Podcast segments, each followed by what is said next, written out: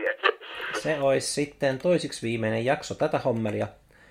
Woman Made Film. Meillä oli tänään aiheena jännitystä ja pysähtyneitä hetkiä, jakso 11. Ja sitten 12 oli toi paljastuksia ja ajankulumista.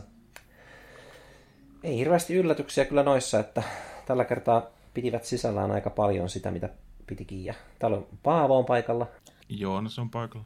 Marion paikalla.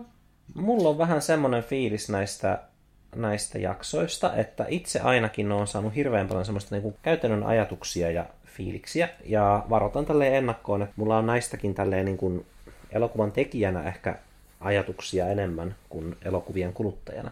Ihan vaan tämmöisenä, että ettei sitten tunnu siltä, että mä niin kuin en tiedosta sitä, että mä puhun elokuvien tekemisestä enkä elokuvien katsomisesta. Et kyllä mä niin kuin tiedostan sen itsekin, enkä ole kuuro omille sanoilleni. Mutta tota, mitäs fiiliksi teillä olisi? No, mie, äh, minulla on hyvin laimeet fiiliksi, koska, koska nyt tässä vasta en, ensimmäistä kertaa scrollailen näitä jaksoja läpi, eli ei, ei hirveästi ole tota annettavaa tällä hetkellä. Eli mie heittelen taas täältä kommentteja, kun tulee, tulee kommentoitavaa. Joo. No mitäs Mari? Joo, no mulla oli, nämä oli tälleen niin kuin ihan, ihan tota, kiinnostavia jaksoja, mutta vähän silleen semmosia jotenkin ö, yllätyksettömiä ehkä. Tai, tai vaikka tässä piti olla niin jännitystä ja paljastuksia, niin ei tullut kovin semmoinen olo, että, että uu, Joo. mitä käänteitä. Että jotenkin ne paljastuksetkin oli aika semmoisia, no niinhän tämä muutenkin tuntuu olevan tämä tämä sarja enemmänkin, että kuinka te, teet elokuvia kuin että minkälaisia elokuvia on, onkaan olemassa. Niin se oli aika tämmöinen tekninen, että kuinka, kuinka paljastus voi olla tarinan kautta paljastus tai, tai tota, kamera näyttää, okay. tota, mitä tilassa on. Kiva, että sullekin on tullut semmoinen olo, koska mulla on tullut, mä oon nimittäin ajatellut, että mä oon katsonut näitä dokkareita väärin siksi, että mä tein itse elokuvia, mutta ehkä mä sitten oon ymmärtänyt ne ihan ihan jees. Niin, musta tuntuu, että on niinku tämmöinen työkalupakki enemmän kuin, kuin sitten, vaikka jos ajattelee sitä story of filmiä, mikä on niinku vähän erityyppinen, mutta saman tekijän, niin, niin, tota, niin tuntuu, että se on enemmän sitten ehkä semmoinen niin kuin ylistys elokuvalle, tai ei niin, elokuvan historialle, mutta ei, ei niinkään niin kuin samalla lailla elokuvan tekemiseen tämmöinen hmm. orientoitunut. Tämä on kyllä harmi kun Laura ei nyt päässyt tähän paikalle, kun sen kanssa, sehän on ollut mulla kuvaajana. Ja heti tuossa alussa, kun oli toi Demon Lover Day, toi jännitystä, ja siinä oli se dokumentti, minkä kuvauksissa niin se joku kuvaaja, niin se flippas, kun se laukkuun vissi oli kaadettu jotain, ja silloin oli mennyt niin tavaroita pilalle, ja sitten ne riitelee siitä. Niin mulle vaan tuli semmoinen olo, että meillä ei kyllä käy tuommoista, meillä ei ikinä tulisi tämmöistä riitaa niin kuin kuvauspaikalla, kun kaikki aina kaikki pistää niin kuin muut itsensä edelle tosi paljon, hirveän kohtelijoita tyyppejä. Ja, niin kuin, en tiedä, totta kai pitää olla, di- no siis meillä on, mä nyt silleen sen, sen tarkemmin, tarkemmin sanomatta, mutta se on ihan hyvä, jos jokaisessa projektissa on kuitenkin yksi vähän diivampi ihminen, semmoinen, kuka ei kelpuuta niin kuin ihan kaikkea, niin sitten se antaa semmoista perspektiiviä siihen, että niin, mitä jos kaikki olisi vähän diivoja, niin se olisi aika kamalaa. Et tota, en kyllä halua olla koskaan semmoisessa projektissa, missä on enemmän kuin yksi diiva. Kaksikin olisi ehkä jo liikaa. Mistä tunnistaa diivan? No, ne, yleensä, ne yleensä tiedostaa sen itsekin, mutta sitten ne on silleen vähän niin kuin anteeksi pyyntelemättä silleen, että mä nyt on tämmöinen, että mulle, mulle ei käy vähempi. ja siis eihän nyt tietenkään indie-filmiprojekteissa voi mitään niin kuin hirveä semmoisia, mitä se nyt sanoisi, varakkaaseen elämään tottuneita tai muuten semmoisia, että mitä diiva tarkoittaa yleensä on sille, että sillä on timantteja ja se loikoilee divaaneilla, mutta siis pien, ihan pienistäkin asioista voi diivailla. You know. Niin kuin parmesaanista, parmesaanidiiva.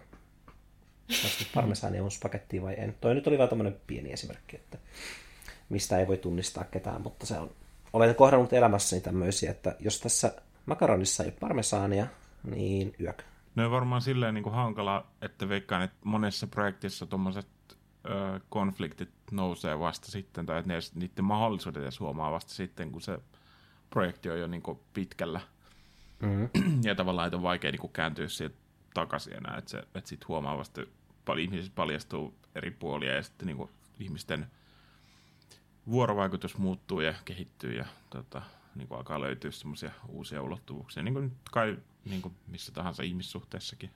Niin, varmaan jos, jos projekti etenee, ihmiset on väsyneempiä ja tämmöisiä mm. niin kuin fyysisiä, tai, tai fy, fyysiset tämmöiset, öö, niin kuin, tai fyysinen rasittuneisuus vaikuttaa jo siihen, että, että sitten pinna saattaa lyhentyä. Ja...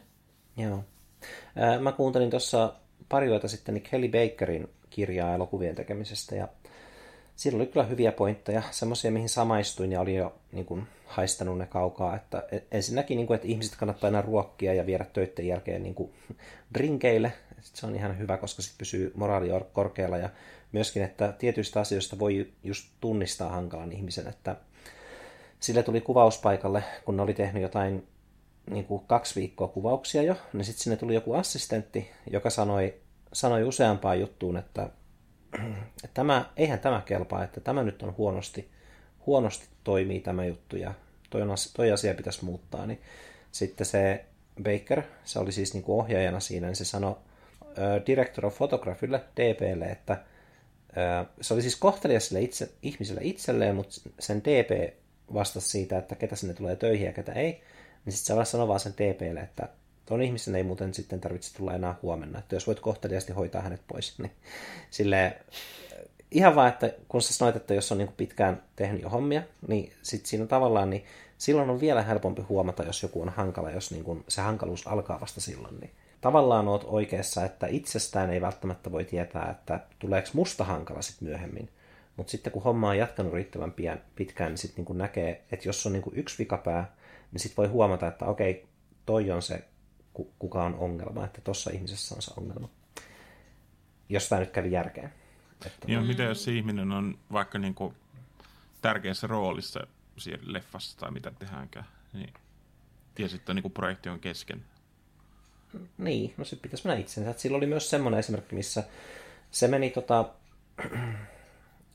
se oli vissiin niin kuin B-ryhmä, kun on niin kuin A- ja B-ryhmä, jos tehdään elokuvaa silleen kahdessa eri paikassa. Se meni niin kuin ainoastaan viimeisenä päivänä ohjaamaan sinne, koska siellä oli ollut joku toinen tyyppi, joka oli tosi ilkeä ja niuho ja ankea, ja se piti kaikkia aina kaksi tuntia ylimääräistä, niin kuin melkein joka päivä, koska asiat vaan ei hoitunut valmiiksi riittävän ajoissa, ja kaikki inhos sitä. Ja sitten kaikki pystyi totta kai niin kuin ylityökorvauksen siitä kahdesta tunnista ja marmatti. Mutta sitten kun se meni viimeisenä päivänä, niin sitten se oli niin kuin tietoinen näistä ongelmista, ja sitten vaan senkin täytyy pitää kaksi tuntia ylimääräistä. Ilmeisestikin siellä kuvauspaikalla oli vaan asiat laskettu alun perinkin väärin. Mutta tota, se oli mukava. Ja sitten se vei tosiaan kaikki syömään sen jälkeen. Ja ne ihmiset ei pyytänyt ylityökorvausta tai valittaneet muutenkaan. En mä sitten tiedä, että oliko se enemmänkin sitä, että ne pääsi eroon siitä alkuperäisestä tyypistä. Mutta tota, tämä Kelly Baker sitten, niin sanoi vaan, että se ruoka oli luultavasti se, mikä auttoi. Että sen takia mä oon iteni päättänyt ajat sitten sen, että ihmisiä pitää ruokkia paljon ja usein, aina kun mahdollista. Että se on niin kuin isoin, isoin menoerä. Että budjetista kaksi kolmasosaa on syömistä. Niin kyllä se varmaan myös niin kuin isossakin leffaproduktioissa on aika tärkeä just semmoinen catering-puoli. Että kyllähän ne on varmaan päivittäin niin kuin pitää palkata ja se pitää olla niin kuin toimiva. Ja sitten tietysti mitä, varmaan mitä isompi projekti on, mitä isompia tähtiä siinä on mukana, niin sitten erilaisempia toiveita sieltä tulee ja niin kuin yksilöllisempää mm. palvelua tarvitaan ja tällä hetkellä on se varmaan aika tärkeää. Joo. Ja sitten pikkuhiljaa oppii huomaamaan sen, että jotkut tota, on näyttelijöitä, ketkä ei halua syödä kuvauspaikalla mitään, koska niiden verensokeri heilahtaa ja se niin kuin vaikuttaa niihin ja sitten tietää sen, että okei, niille pitää keksiä siis jotain muuta kivaa kuin se, että siinä on syötävää. Ja sitten on ihmisiä, jotka on niin kuin ns. liian varakkaita ottamaan, ottamaan vastaan ruokaa multa lehdenjakajalta. ne on vaan silleen, niin että ei, ei, ei mun tarvitsisi, älä anna mulle ruokaa, minä syön itse kotona. Okei, okay. selvä juttu. Mutta se on sitten yksilöllisyys. Tietysti voisi alkaa tekemään jatkossa projekteissa semmoisia niin kyselylomakkeita tuommoiseen, kun tavallaan sitä on halunnut pitää ruoan semmoisena yllätyksenä, että et, huu, katsokaa, tässä on ruokaakin. Kun taas sitten niin sitten menee se yllätys pois, jos pistää semmoisen lomakkeen, että onko mitä allergioita, haluatko syödä mitä, onko suosikkeja, kaikkea tämmöistä. Mutta ehkä se voisi olla asiallista jatkossa semmoinen lomake. tavallaan jotenkin kauheata, tai siis samaistun kyllä vahvasti, koska mä oon just sellainen, tai sellainen ihminen, jolle tulee nälkäkiukku, tai on tullut ainakin enemmän ehkä vielä lapsena. Mm. Niin jotenkin, ja sit muistaa nämä tilanteet, kun on kotona silleen kiukuttelee, ja sitten äitien vastaus siihen on, että no niin, syödään Ja sitten kiukuttaa vielä lisää, että no ei se sillä syömisellä. ja sitten se just se syöminen auttaa. Niin jotenkin ärsyttää välillä, että onko ihminen näin yksinkertainen otusta. on, ja siis mä oon vieläkin huomannut sitä aikuisena, että kun mullahan menee nämä, mähän nukun silloin, kun muut käy töissä ja tekee muita juttuja. Niin sit mun ruoka-ajat on ihan eri aikaan kuin muilla. Ja sitten jos mä en ole syönyt vaikka niinku 16 tuntiin, mä vaan oletan, että no ei noin muutkaan nyt ole tässä ihan just syönyt. Mä oon ihan normaalisti ja sitten mua vaan vituttaa kaikki. Ja se johtuu nälästä, vaikka mä, mä en tunne nälkää. Ja eikö vaan Mari, että se nälkäkiukku ei ole semmoinen, että sulla on nälkä ja sulla on kiukku, vaan sulla on vaan kiukku, mutta ei sulla ole nälkä. Öö, kyllä mulla yleensä aina, silloin kun mulla on nälkä, niin mulla myös on nälkä. Mutta joskus ah. se kiukku ajaa sen ohi, tai silleen, että se, sit sitä ei niinku jotenkin tunne samalla tavalla, ennen kuin sitten ottaa jonkun ensimmäisen haarukallisen ja on silleen, että oh, mullahan on nälkä. niin eikö vähän sama kuin joku, että on, että on niinku yliväsynyt, että on niin väsynyt, että ei oikeastaan enää tunne sitä väsymistä, ja sitten vaan niinku on jotenkin vilkas tai tällä, että ei, niinku, ei pysty pysyä aloillaan, ja sitten vasta tajuaa, kun tulee semmoinen sopiva hetki, niin sitten, ja sitten se iskee, että hitto, että se on väsynyt. Mm-hmm. Toi on useimpina aamuina, kun mä tuun töistä kello seitsemän aamulla, niin mä tiedän, että mun pitäisi mennä nukkumaan, mutta mulla on semmoinen niin hypertila, että sitten mä mieluummin niin käyn katsoa YouTubea tai pelaamaan ja päätän, että en, en mä pysty vielä. Mä en, mä en varmasti saisi unta, jos mä menisin sänkyyn. Ja, mm. Vaikka oikeasti mä saisin. Niin. Musta se oli hyvä, kun, tai tuntuu, että monesti korostetaan, että, että jotenkin valvominen olisi tämmöinen jotenkin vaikka ahdistuksesta johtuva ongelma, tai että se liittyisi tämmöiseen, tämmöisiin niin kuin ikäviin tuntemuksiin, niin musta oli mukavaa, että jossain terveystiedon didaktiikan luennolla, niin se luennoitsija oli vaan silleen, että kyllähän se on, kyllähän se on nautinnollista valvoa, mutta koittakaa nyt olla valvomatta. että se on niinku myös, tai siis tunnistaa se, että se on niinku myös nautinto ikään kuin se valvominen, niin se on jotenkin virkistävää, että nähdään niinku se puoli, eikä mm. vaikka sitä sitten tietää, että olen väsynyt, mutta silti on niin mukavaa niin katsoa tätä elokuvaa tai lukea tätä kirjaa. Joo, vaikka siitä saisi kyllä päivällä enemmän ehkä irti. Hmm. Öö, Mutta hei, pitäisikö mennä vähän eteenpäin? Me ollaan tässä jännityksessä vielä menossa. Niin, Tämä on mun... jännittävää keskustelua. Niin. No, niin joo, tämä on kaikkia lähellä. Ja siis yleensä jos sanotaan, että kun radio-ohjelmissa ja podcasteissa höpistään semmoisia aika yleisiä juttuja, että ei ole niin spesifiä, mutta sehän on tavallaan niin kuin parempaa ohjelmaa, jossa koskettaa useampia ihmisiä, että voidaan nyt puhua ruoansulatuksesta ja suolen toiminnasta ja väsymyksestä. Kuuntelijat pidättää hengitystä, että mihin ne menee seuraavaksi, mikä, mikä, se, mikä on seuraava sivupolku. Mikä on sopiva ikä kolonoskopialle? Kellä tulee nälkäkiukku ensimmäisenä? Joo.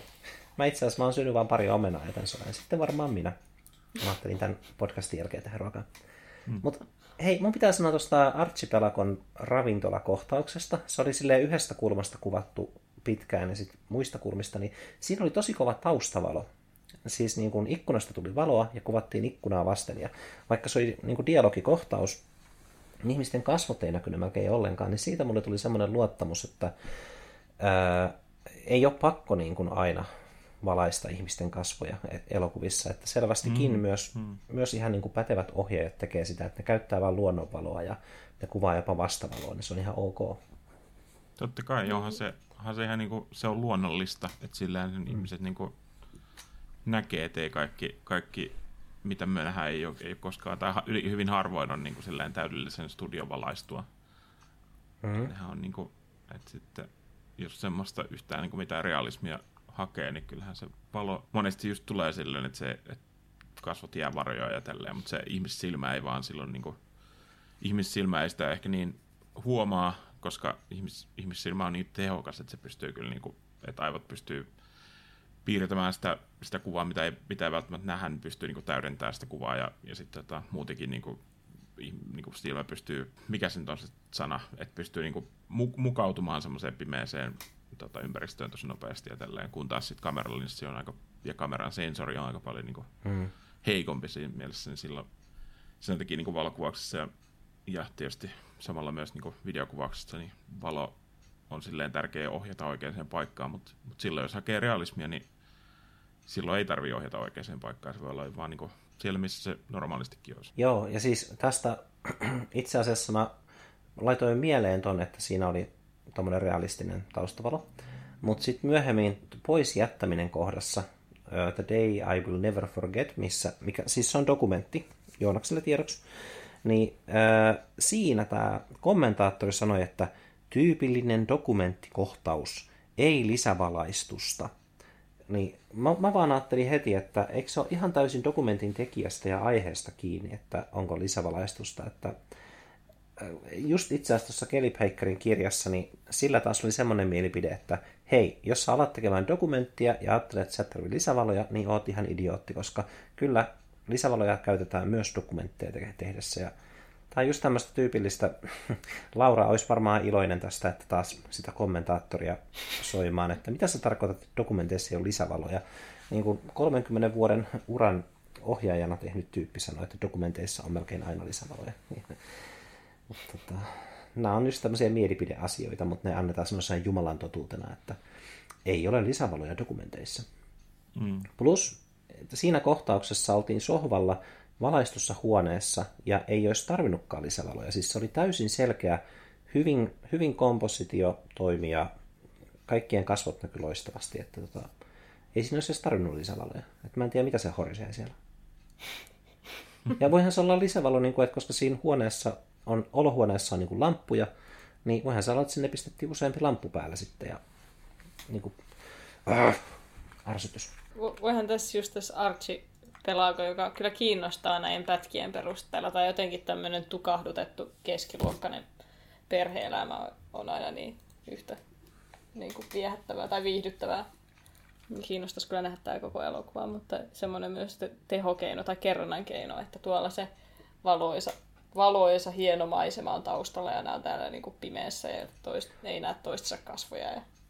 Noissa Muratovan pienissä kodeissa siinä yhdessä kohtauksessa, jos muistat Mari, kun se mies katseli ihmisten koteihin ja oli silleen, että oh, kylläpäs ne asuu pienesti, niin mistä tuli jotenkin mieleen tämä koronan aika nyt, kun mä oon joskus aikaisemmin miettinyt, varsinkin Trumpin vaalejakin mä oon miettinyt, että niissä on ekaa kertaa nähnyt oman elämän aikana, että miten yhteiskunta voi niin kuin ajautua tilanteeseen, missä voi saattaa tulla tosi käppäisiä poliittisia päätöksiä ja tosi semmoisia, niin kuin, että yhteiskunta vaan niin kuin voi alkaa hajoamaan. Vaikka eihän Amerikka nyt siis mitenkään ole vielä ihan ojaan mennyt, mutta siinä on tavallaan niin kuin näkee sen potentiaali, miten siitä voisi tulla semmoinen, öö, enpä tiedä, diktatuurimpi vai tuntuuko teistä siltä? Tuntuu, joo kyllä. Se, me voi veikkaan, että se on sitä jotenkin vaikea havaita vielä, että, se, että sit jossain vaiheessa silleen, jossain vaiheessa tapahtuu jotain niin, niin kuin, silleen ravistelevaa, että sit se jotenkin niin kuin, sit yhtäkkiä tajuaa, että, että se on niin kuin, tajuaa, että miten, miten paljon asiat on muuttunut. Että sitä ehkä, kun se on pikkuhiljaa kuitenkin niin kuin, hidasta kehitystä, niin tota, sitä ehkä huomaa. Mm. Niin, eihän, eihän tota, perus natsikortti, että eihän natsi, natsitkaan suoraan ollut mennyt tota, valtaistuimelle silleen, että nyt tapetaan kaikki juutalaiset, vaan ne sai kansan puolelleen ja se vaikutti hyvältä ratkaisulta, että ne niin. Niin kuin suuremmalle osalle saksalaisista, mm-hmm. että, että ne tulee valtaa, että se ei ole... Musta tuntuu, että mä oon sanonut se tämän aikaisemminkin jossain jaksossa, mutta se Timo Harakan tämä tää, tota, S-etukorttivertaus tähän natsiin, kun on tämä tää, tota, peruskysymys, että jos ei asuisit 30-luvun Saksassa, olisitko natsi, tai 30-40-luvun Saksassa. Ja sitten aina pitää epäillä niitä ihmisiä, jotka vastaa, että en olisi natsi, koska suuri osa oli, ja se oli niinku tällaista yhtä yleistä niin kuin S-etukortin omistaminen. Mm. SS-etukortti. niin, Ei ainakaan tuo tota S-ryhmä sponsoriksi tähän meidän podcastiin enää koskaan. Joo, ei enää. Aikaisemminhan ne oli. niin, hups. Mm. Mutta siis se, miten mä näin sen niissä pienissä kodeissa, missä ihmiset värjötteli, niin mä tuossa joku aika sitten just ajattelin, että se puoli, mitä just vaikka natsien nousussa, nyt kun siitä puhutaan, ei tule ajatelleeksi, että mit, mitkä ne oli ne ihmiset, jotka syrjäytyi, että niillä ei ollut asioita ja ne oli kotona. Että tälleen niin kuin koronan aikaan se on just, että niin monet ihmiset jää kotiin ja työttömiksi ja kodittomiksi silleen, kun ne ei voi maksaa vuokraa. Niin tota, eihän meillä Suomessa nyt semmoista hirveästi ole tapahtunut, mutta tota, Amerikoissa ehkä vähän enemmän ja en mä nyt siis sano, että siellä on syntymässä diktatuuri, mä oon vaan niin kuin, että mä eka kertaa elämässäni niin kuin reaaliajassa näki sen muutoksen. Ja se näki lähinnä just, koska sieltä tulee katsottua uutisia jonkun verran, että ihan niin kuin Suomenkin uutisiin tulee Trumpin edesottamukset ja muutenkin tulee katsottua Daily Showta ja noita semmoisia vähän vasemmiston hupiohjelmia sieltä, niin tolleenhan se on käynyt jossain varmaan niin kuin Venezuelassakin, kun ruoka on loppu ja muuta, niin mutta me ei vaan olla oltu niin kuin Yksi ei olla oltu paikan päällä, plus me ei olla nähty uutisia Venezuelasta silleen kovin suoraan. Hmm. Kulttuuri on vieraampi. Ja kyllä me uskon, että, niinku, että, että myös ihan tuolla Yhdysvalloissa nytkin, niin siellä on kuitenkin, kun miettii, että siellä on ihan niin kuin, kuitenkin tosi paljon ihmisiä, että miten paljon siellä on sellaisia, niin kuin, tai miten paljon siellä on semmoista arkea elää, niin kuin, to, tosi monet ihmiset, mistä tavallaan niin kuin meillä ei ole sille mitään käsitystä – että ihan vaikka, että et eihän siellä kuitenkaan niin kuin kaikkea sielläkään nosteta uutisiin, tai että et joku, joku asia on vaan, niin kuin, se on vaan pinnalla sen, sen 15 minuuttia, ja sitten se siirrytään seuraavan päivän aiheisiin, seuraavan 15 minuutin aiheisiin. Et se on semmoista mm. niin nopeata ja hektistä, ja sitten silleen, että siellä on varmasti pin, pinnan alla paljon, paljon, paljon ongelmia. Niin kuin tietysti varmasti Suomessakin, mutta, mutta tota, et, et, et, niitä ongelmia on, mutta niitä ei vaan ehkä niin kuin näe, ellei itse ole kokemassa semmoista tai tiedä henkilökohtaisesti jotain niin kuin jonkun, jonkun toisen kautta, toisen, mm. toisen ihmisen kautta. Mutta sitten ero Suomessa, musta tuntuu, on myöskin se, että meitä ei ole hirveän paljon, niin meillä jotenkin periaatteessa ajattelee, että jos ihmisiä on vähän, niin asiat voi muuttua nopeasti. Mutta sitten samaan aikaan niin jotenkin yhdellä ihmisellä on enemmän ääntä, kun meitä on sen verran vähemmän, tai sanotaanko, että vaikka että yhdellä kaupungilla on enemmän ääntä asioihin, niin sitten se tavallaan niin kuin tasapainottaa. Et ei käy silleen, että sata miljoonaa ihmistä, kun on jotain mieltä, niin ne pystyy, jos ne niin oikeasti aktivoituu jossain Yhdysvalloissa, niin sitten ne pystyy muuttamaan asiat aika nopeastikin. Mutta sitten täällä, jos kuviteltaisiin, että kaksi miljoonaa ihmistä olisi jotain mieltä, niin jokaisella heistä olisi niin kuin ihan naapurissa joku tyyppi, joka on silleen, että tota, ei, ei, ei, ei tehdä näin, nyt seis, palataan takaisin siihen, mitä oli eilen. Ja... Tämä on vähän niin kuin, ehkä lapsellinen tapa ajatella, mutta mulla on luottamusta Suomen jär, järkeen enemmän, koska meitä on vähemmän.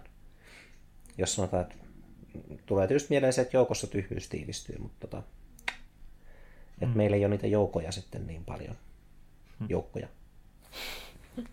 Niin, ehkä mä kyllä just eilen yhtä sarjisprojektia varten on nyt tota, kerään lähdekirjallisuutta tota, 1918 iloisesta vuodesta, niin tota, katsoin eilen mm. sisällissota-dokumentti, niin siinä kyllä su- usko Suomeen olisi aika koetuksella.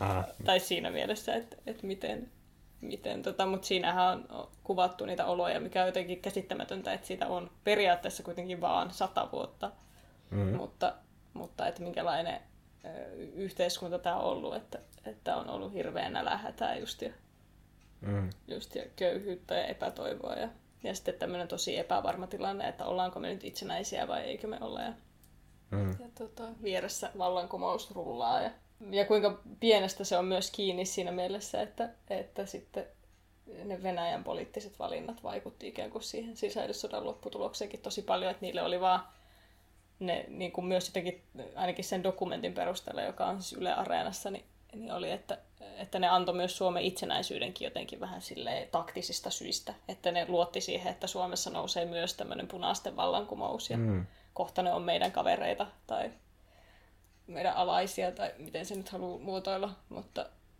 mutta sitten niin ei tapahtunutkaan, mutta sitten, sitten Venäjällä oli omia jotenkin, että ne pysty pitämään sen vallankumouksen sillä Venäjällä hallussa, niin niiden piti hylätä Suomi, tai Suomen nämä punaiset, että ne ei sitten auttanutkaan niin paljon niitä ja mm. tämmöistä, mutta, mutta se oli kyllä se oli kyllä tosi jäätävää, jäätävää tota, katsottavaa ja kuunneltavaa. Se, varsinkin se puoli siinä, että suuri osa ihmisistä kuoli tämän terrorin vuoksi näillä vankileireillä, eikä suinkaan siinä taistelussa. Ja ilmeisesti suuri osa ihmistä kuoli sen jälkeen, kun se, tai en kyllä tiedä muistanko oikein, mutta niin kuin, tosi suuri osa ihmisiä kuoli niin kuin sen jälkeen, kun sota oli virallisesti jo päättynyt, tämä sisällissota. Niin sitten, että se terrori oli tosi pahaa, niin kuin, etenkin määrällisesti ainakin valkoisten tekemä terrori oli tota, myös jo sodan päättymisen jälkeen, että jotenkin se viha oli ihan ylitsevuotavaa ja propaganda oli puoli ja toisin mm. niin voimakasta, että paisuteltiin näitä terroritekoja, joita vastapuoli tekee ja sitten kostetaan. Ja, että kyllä täälläkin niin kuin on, on mahdollisuuksia, uskoisin, luisua semmoiseen, mutta, mutta se vaatii kyllä aikamoiset semmoiset, tai tuntuu, että se vaatii semmoisen ikään kuin puutteen kokemuksen, mm. niin kuin ihan Joo. arjen puutteen. Joo, ja siis täällä ei, ei ole silleen vielä puutetta. Joo. Ja toivottavasti ei tuukkaan olemaan. Mutta sitten myöskin sä sanoit, että Venäjän suunta vaikutti aika paljon. Että musta myös tuntuu, että me ollaan aika pitkälti irtaannuttu silleen, että kun puhutaan itsenäistyneestä Suomesta, että musta me ollaan, tuntuu niin kuin me oltaisiin arvoiltakin sille kansana aika itsenäistytty. että tota, et Venäjän kanssa ei oikein tunnu olevan mitään semmoista yhteistä ajattelua, tai täältä musta siis vaikuttaa, ja Ruotsi lähinnä ärsyttää ihmisiä. On niin kuin silleen, että eh, aina ne svenska ihmiset. Mä osaan niin vähän ruotsia, että mä en edes keksinyt hyvää solvausta. Mä vaan ihmiset. Aina ne svenska ihmiset. niin kuin sun ruotsin, niin on ruotsin kieli svenska. Niin. Joo, joo. Sitä, niin kuin, että tehdään asiat eri tavalla kuin ne. Vaikka, mutta siis silleen sopivissa määrin niin kuin arvot on erilaisia ja itsenäisiä. Niin, no, en tiedä. En, en tiedä, onko Suomessa arvot sitten loppujen lopuksi kovin kaukana mistään niin kuin pohjoismaista tai muutenkaan mistään semmoista eurooppalaisesta ajattelusta. Mä tarkoitin sitä, että me ei niin kuin hypätä perässä kaivoon. Että niin kuin, se, silleen arvot. Et meillä on varmaan aika samanlaiset arvot kuin muillakin länsimaissa, mutta me ei niin kuin silleen matkita muita maita. Eikä? Et, tota, joo, no en minä tiedä. No nyt vaan, näin mä väittäisin. Hmm.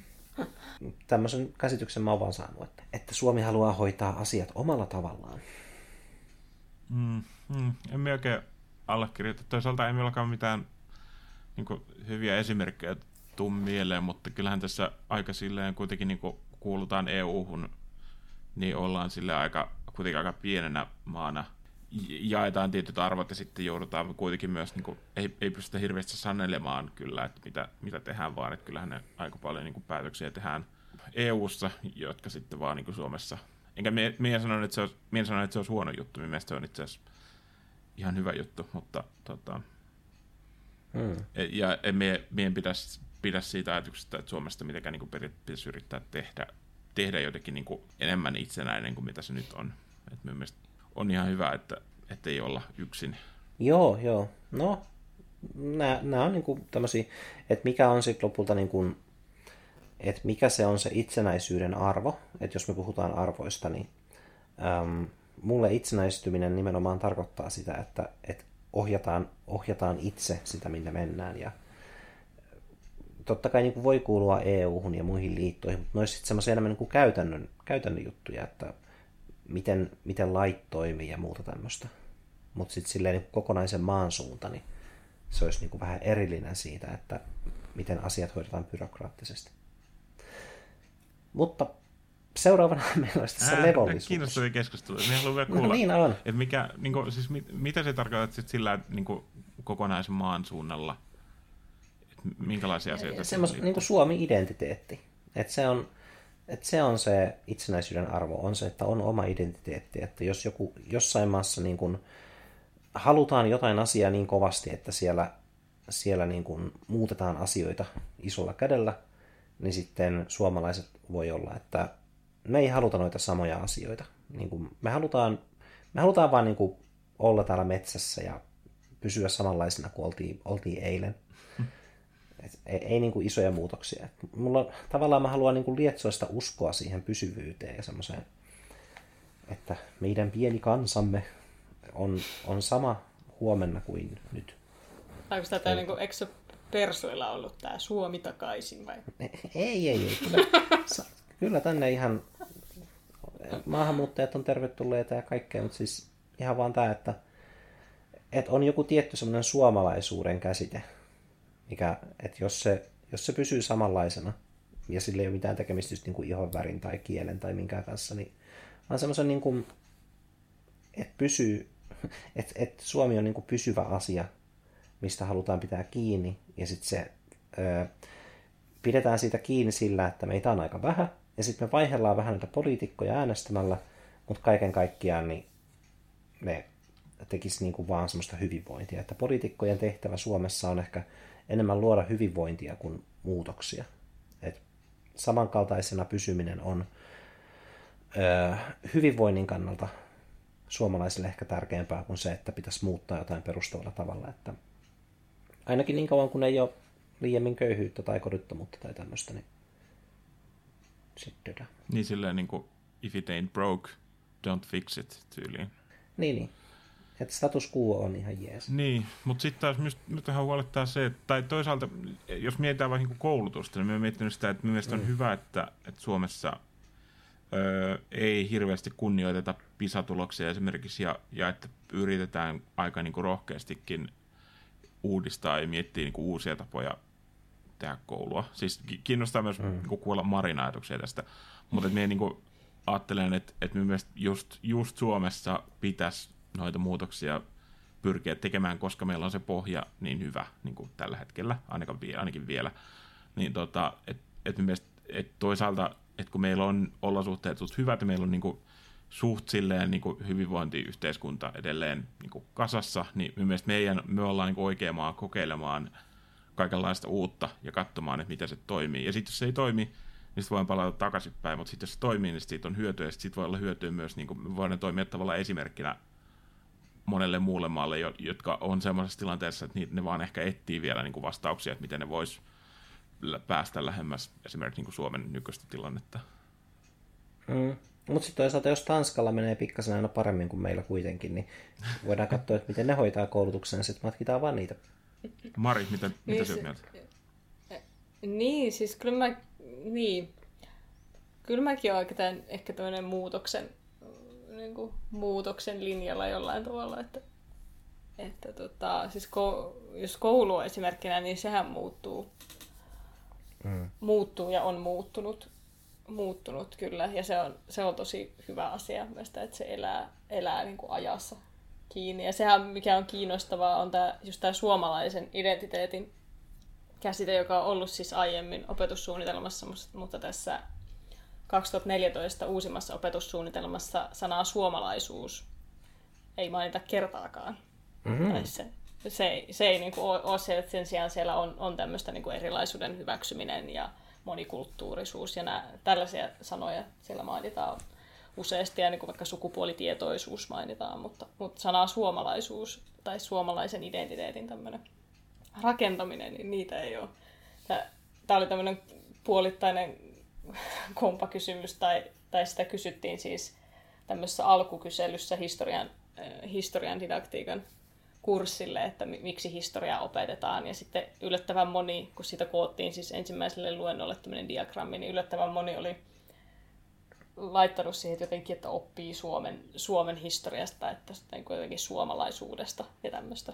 Niin sitten se kysyy se luennoitsija meiltä, että, että, niin, että monta kertaa mainitaan tämä suomalaisuus opetussuunnitelmassa. Ja sitten että vastaus oli nolla, mm. mikä, mikä ehkä osoittaa vähän sitä, sitä ajattelun suuntaa jollain tavalla, että mikä, mitä pidetään nyt tärkeänä tai tärkeinä arvoina. Että tämmöinen niin nationalismi on ei ole, ei ole kovin keskiössä.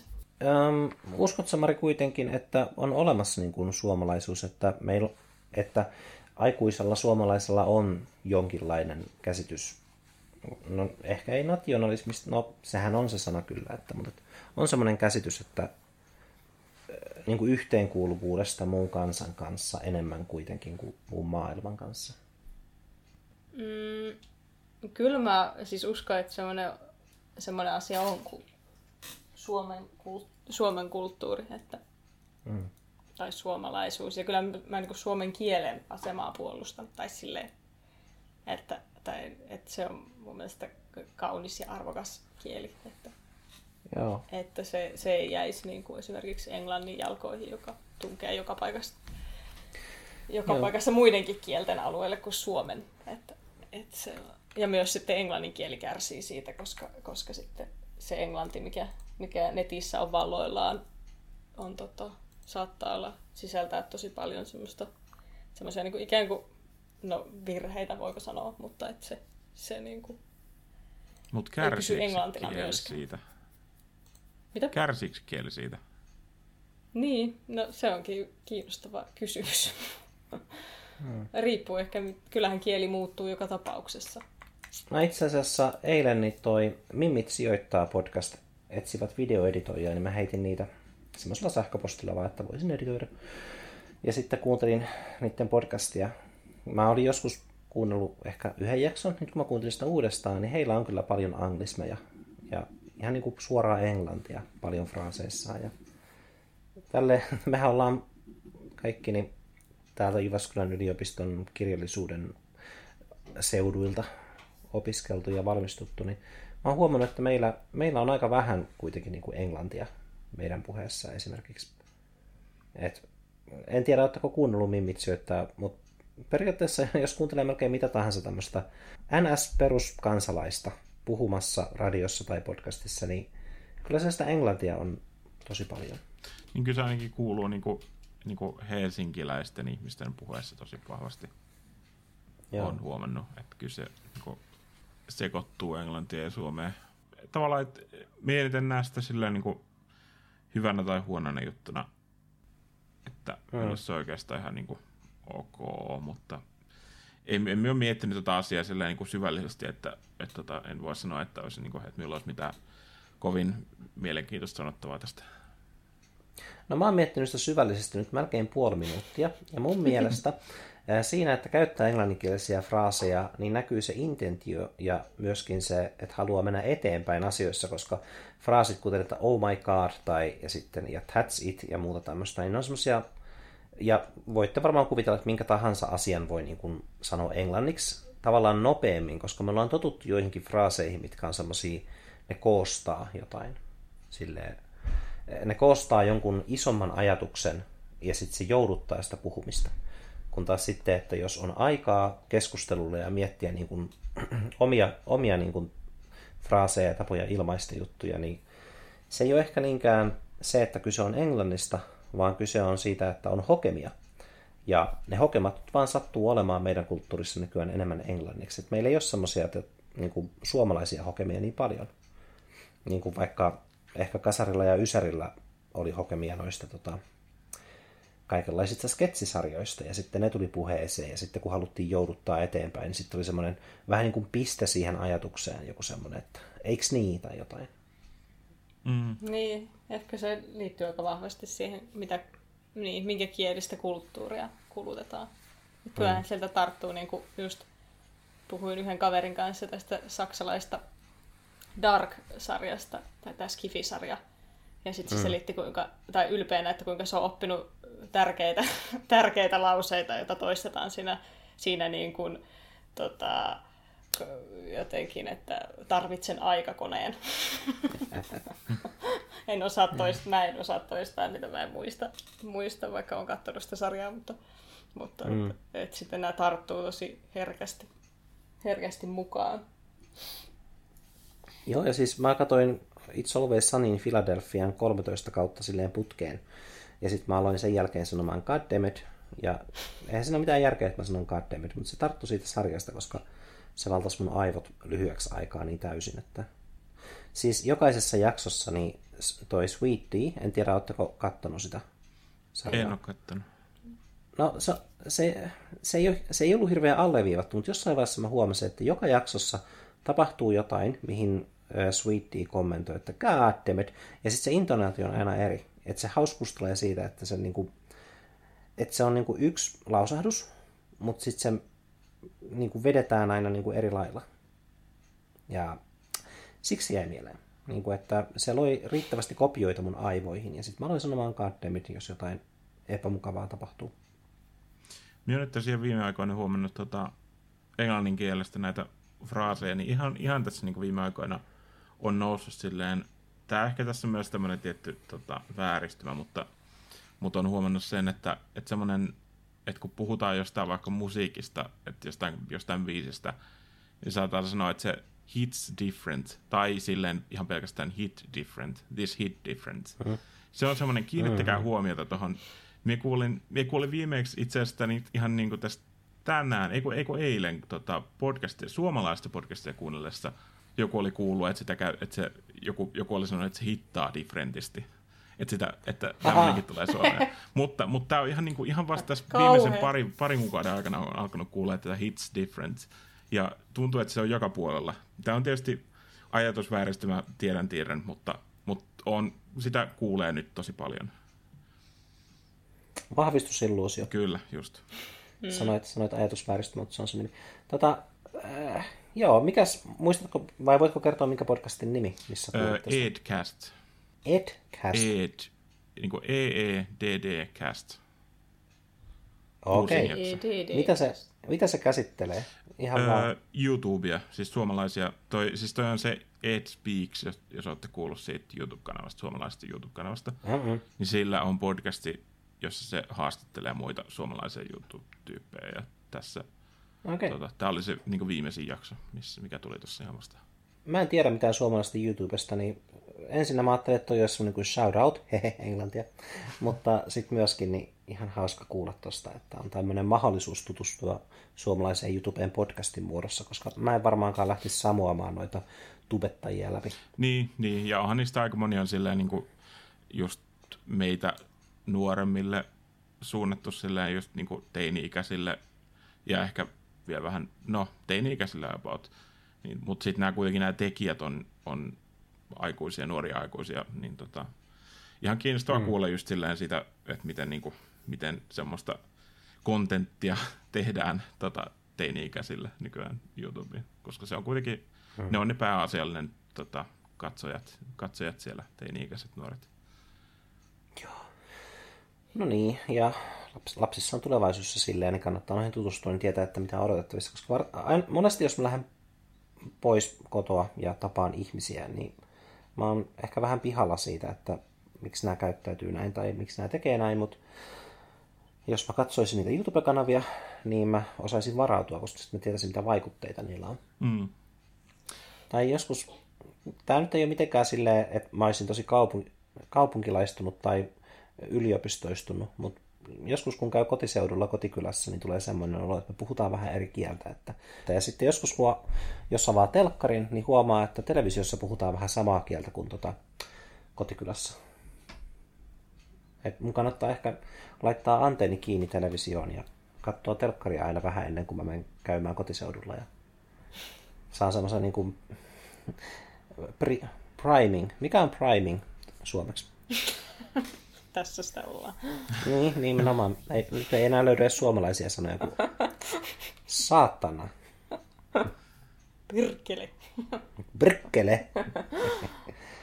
Mutta priminghan on silleen niin kuin hienosäätö tai esisäätö. Uh, esisäätö, joo.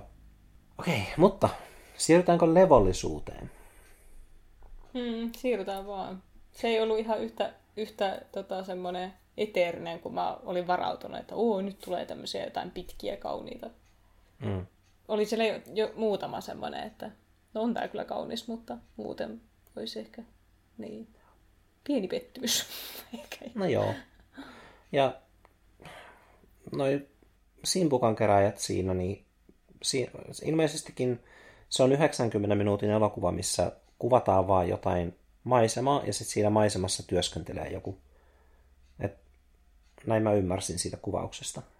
Niissä ei ole silleen niin tarinaa, mutta sitten loppupeleissä niin aika monet kohtaukset elokuvissa on semmosia, että katsoja tuo vähän niin kuin oman tarinansa mukana niihin ja että siihen pitäisi oikeastaan pyrkiä, että jos jotain voisi ottaa noista levollisuuskohtauksista mukaan, jos nyt ajatellaan tätä työkalupakkina, niin se olisi se, että miten voi tehdä kohtauksen, missä se, jos sen kohtauksen näkee niin kuin irrallaan ja ihan vaan, niin kuin, että siinä vaan on jotain, niin että sen kohtauksen periaatteessa, että katsojan pitäisi täydentää melkein kaikki muu paitsi se, mitä siinä näkyy, että se niin kuin tarina tulisi katsojalta, että sain miettimään, että miten semmoisen pystyisi tekemään. Ja haluaisin kyllä kokeilla, ihan vaikka lyhärinä.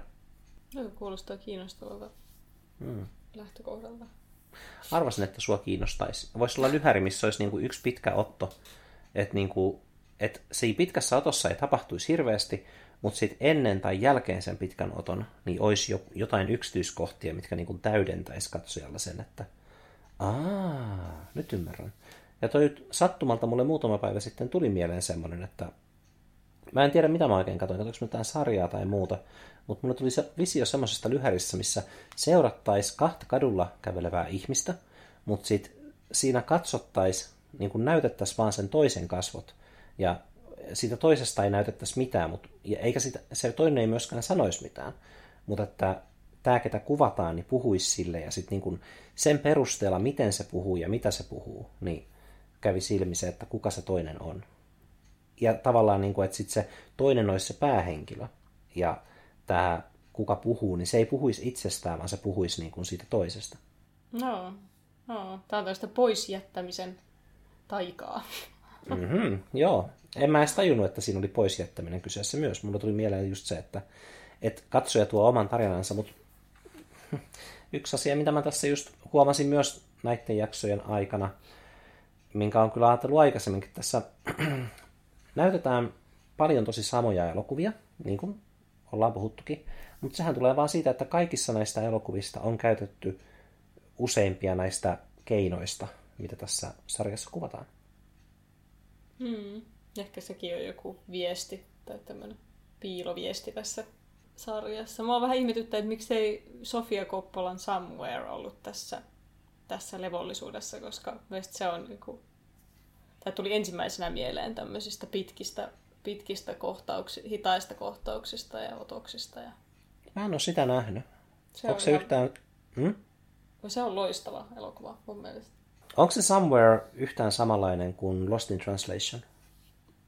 On siinä vähän, on siinä mielestäni semmoista vähän samanlaista taikaa, taikaa kuin siinä Lost in Translationissa, mutta enemmän semmoista ö, maalauksellisuutta ehkä, tai se, se on niinku hitaampi. Joo. Siitä on kyllä aikaa, kun mä oon nähnyt sen, nähnyt sen mutta, mutta se on kyllä osoitus niinku, niinku tota, tytär Koppolan ohjauskyvyistä kyllä, kyllä se elokuva. Mm. Että olikohan se Lena Dunham, joka sanoi, sanoi, että se haluaisi pystyä ohjaamaan elokuvaa tai ohjaamaan niin kuin Coppola ohjannut Somewhere, mutta se ei ikinä kykene. Hmm. Onko Dunham tehnyt elokuviakin niin kuin paljon vai onko tehnyt Girlsin lisäksi siis elokuvia?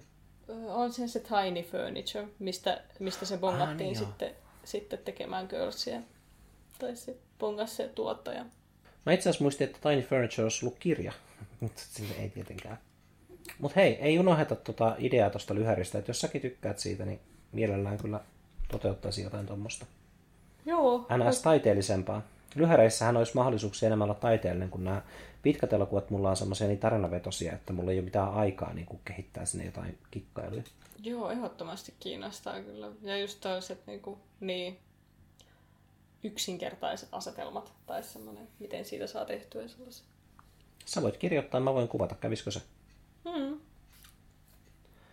Lena Dunham ohjas, kirjoitti ja näytteli tässä Tiny Furnitureissa. Joo. Se on varmaan helppoa näytellä itse siinä, niin on niin kuin itse aina paikalla. niin on se, mutta siis itseään on vaikea ohjata. Näin niin. mä oon ymmärtänyt. Tosi niin. moni ohjaaja on sanonut, että kun ei näe, että miltä näyttää, niin sitten joutuu myöhemmin järkyttymään, kun katsoo sitä videomateriaalia, että vittu, mä oon ihan paska. Mä oon huonoin näyttelijä tässä. Tää oli vissiin suora lainaus sieltä Kelleyltä, ketä aikaisemminkin. Kelley on siis tota, mm, Angry Indie Filmmaker Nikillä ja tehnyt kirjan, semmoisen guidin. Mutta se oli tekemässä Good Will Huntingia ja tota, Saving Private Ryaneita. Ja, et se oli mukana niissä, niin on se siis ollut isoissakin produktioissa, mutta sen eka India-elokuva oli 150 tonnia, ja sitten se oli vähän niin kuin, että mitä vitun paskaa tämä on. Sitten se alkoi tekemään niin kuin tonnilla, neljällä ja kahdella tonnilla oli sen seuraavat elokuvat. Niin kuin, hmm. Että se päätti vaan pudottaa sen budjetin mahdollisimman alas ja silleen, niin se on semmoinen hyvä, hyvä esikuva niin kuin taloudellisesti mulle, koska mäkin koitan maksaa leffasta aina vaan pari tonnia. Mm, pitäisi katsoa muuten Tiny Furnituren budjetti. Hups, mulla ei ole enää IMDB Pro, joten mä en näe sen budjettia. Hmm. Kai se nyt jossain on jossain julkisesta. Niin, Joo. Eikö ne yleensä aina julkisia? Haluatko Joonas mekeen tuohon meidän taidelyhäriin? Kun en eikä tiedä, että onko meillä noille niin tuommoiseen leffa-produktioon hirveästi annettavaa. Siis kyllä toi kuulostaa kiinnostava idea tällä, mutta en tiedä. Mun mielestä valokuvaajalla voi olla paljonkin niin kuin silmää just sille, että mitä ottaa mukaan. Jos tässä on kyse pois jättämisestä, niin se saattaisi olla jopa hyvä niin kuin ohjaaja. PS Tiny Furniture maksaa 65 tonnia. Oho, mm. aika paljon. Mm, meistä, mutta elokuvaksi aika vähän. Mm, vaikea arvioida kyllä. Ja siis tota, normaali indie-elokuvakin saattaa maksaa 15 miljoonaa, koska indie-elokuvat ei oikeastaan ole enää semmoisia ihmisten itse tekemiä. Että se termi on muuttunut. Ja se tuolla Kelleylläkin oli, että se haluaa haastaa sen, että mitä sanotaan indie-elokuviksi. Että jos Tom Hanks näyttelee jossain indie-elokuvassa, niin sitä on paha sanoa indie-elokuvaksi, koska Tom Hanks on niin kallis. Ö, oliko toi tota, kuka, kuka tämä oli tämä Drivein pääosassa? Se... Ryan Gosling. Gosling. Oliko se, oliko se ennen sitä Drivea tunnettu? Joo. Oli. Se on se järkyttävä, tai siis en ole nähnyt sitä notebookia, mutta se ole tullut ennen sitä. Okay. Siis joku tämmöinen romanttinen, tota, mä oon nähnyt siis vain yhden kohtauksen, mikä on järkyttävä, tota, kun tämä Ryan Goslingin hahmo roikkuu jossain, jossain tota, maailmanpyörän siinä, vai oliko se, että se uhkaa mennä roikkumaan siihen maailmanpyörän tota, sen korin reunalle, että sitten se pudottautuu, jos tämä nainen ei lähde hänen kanssaan treffeille tai jotain. Mm. Mitä helvettiä. No onhan se nyt romanttista uhkailla. niin, itsemurhalla, että toinen. Jos on tekee sille hymyillen, ollen hassu. Mm. Niin kuin hän taisi sen tehdä. Et eihän se ollut silleen hirveän niin kuin jännittävä kohtaus, se oli NS-söpöä. Okei, okay, no sitten voi olla, että multa puuttuu tämä koko elokuvan konteksti, kun mä vaan katsoin tämän jonkun... Se oli jossain, mä, mä en tiedä oliko se näissä, jossain tämmöisessä kompli, komplinaatiossa, sekoituksessa. Komplinaatio. Joo. kun joskus aina katsoo jotain tämmöisiä, niin kuin, niin kuin tälleen, minäkin tämmöisenä kunnon romantikkona katsoin aina välillä tämmöisiä hömpä, hömpä sekoituksia, niin, niin sitten oli tämmöisessä. Ja sitten siellä oli hirveä vyöry kommentteja, miten kamalaa. Mm. Joo, mutta mistä sulle Joonas tuli mieleen tämä Ryan Gosling, joka aloitti uransa siis vuonna 1995, ja, eli kymmenen vuotta ennen. No itse asiassa, oh my god, miten, miten lasketaan matikkaa? 95, 2005, 16 vuotta ennen Drivea. Drive oli 2011. Mm. Niin, tuli vaan tuosta, tuosta äh, kun sanoit, että, että jos Tom Hanks on jossain indie-leffassa, niin onko se indie-leffa? Eikö, se, eikö Drive ollut kuitenkin, se oli ainakin jonkun, se oli sen Nicholas Winding Refnin tekemä, ja kyllä muistaakseni siitä ainakin puhuttiin vähän silleen, että se, on vähän niin kuin, että se oli vähän semmoinen niin kuin, niin kuin odottamaton semmoinen indie, indie-tyylinen leffa, mutta ei, ei kai se ollut, mutta kuitenkin vähän niin kuin sinne päin ainakin sitä brändättiin vähän ehkä silleen. Niin siinä mm. vaan mietin sitä, että, että, että oliko Gosling, mikä Goslingin tavallaan se oliko se silloin miten iso stara, niin kai se sitten oli. Joo, no siis Drive maksoi 16 miljoonaa tehdä. Että no niin, niin. Ei, ei se ole Hollywood spektaakkelin määrässä, vaan se on just tämmöinen tyypillinen, että indie-elokuva voi olla 16 miljoonaa. Mm. Et, tämä on kyllä, Only God for Kings oli vain 4,8. Se oli siis toinen NS indie-elokuva, missä oli Gosling. Niin. Mutta ei meillä ole tommosia rahoja. Mutta tärkeintä on se, että ei ota lainaa.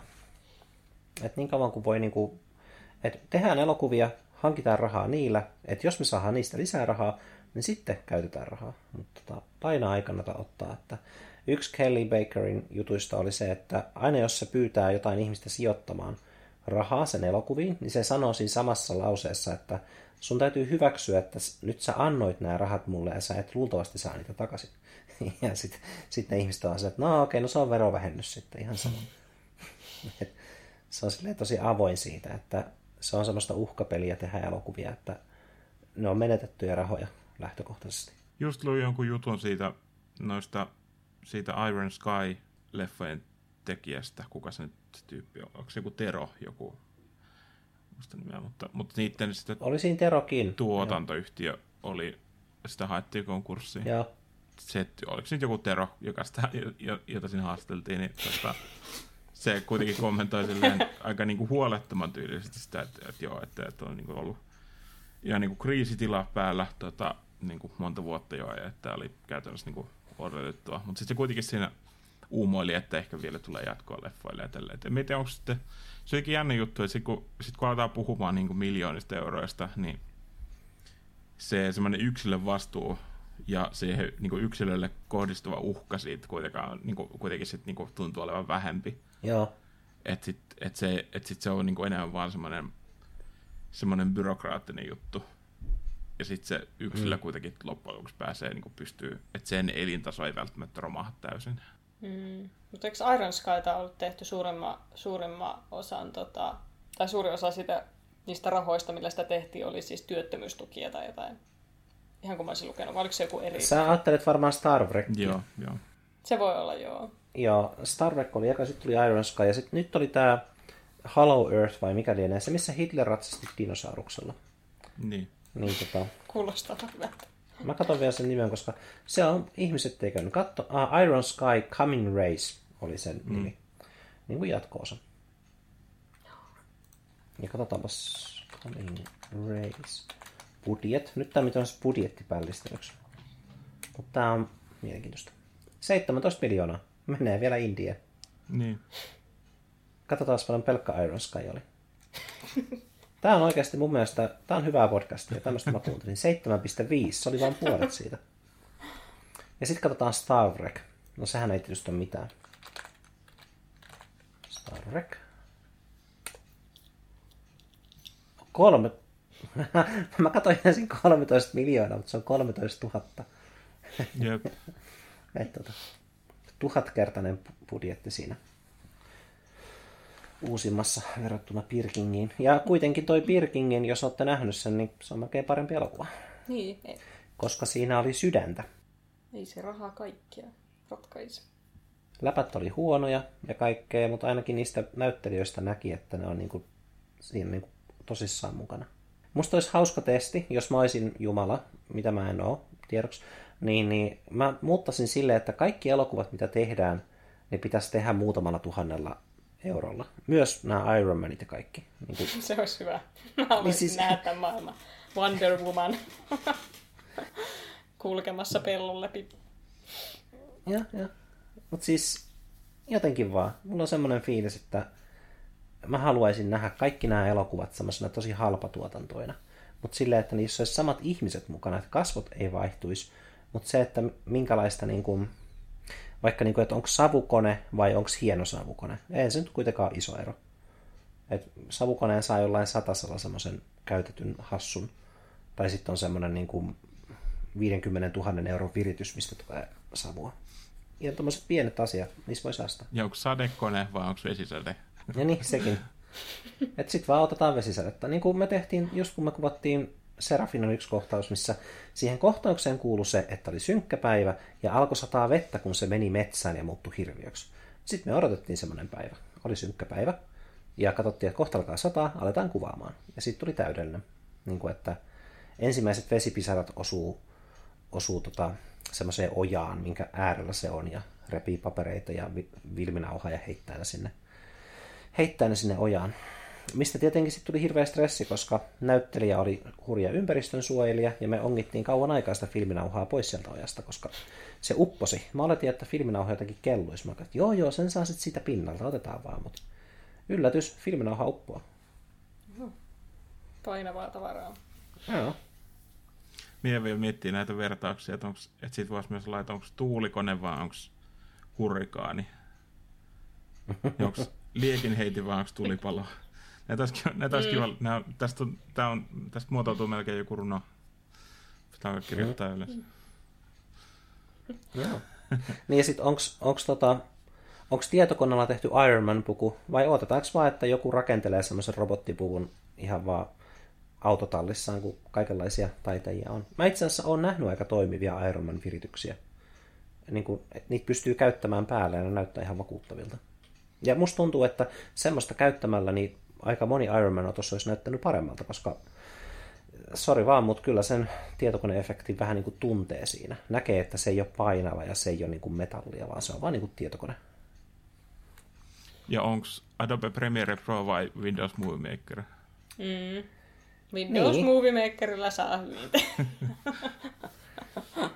niin pistää peräkkäin vaan ne otokset. niin. Mutta siis tommonen tota, mm, jos tiedätte sen Indiana Jones ja Karonen Arteen metsästäjät niin kuin remake, minkä teki ne lapset 11-vuotiaasta ylöspäin. Mä en tiedä. En tiedä. Ne, al- ne aloitti 11-vuotiaana heti kun ne näki sen elokuvateatterissa vuonna 1981. Ja sitten siitä tuli semmoinen niiden intohimoprojekti, että ne tekee uudestaan sen ekan Indiana Jones-leffan niin kuin itse. Ihan vaan täsmälleen samanlaisena.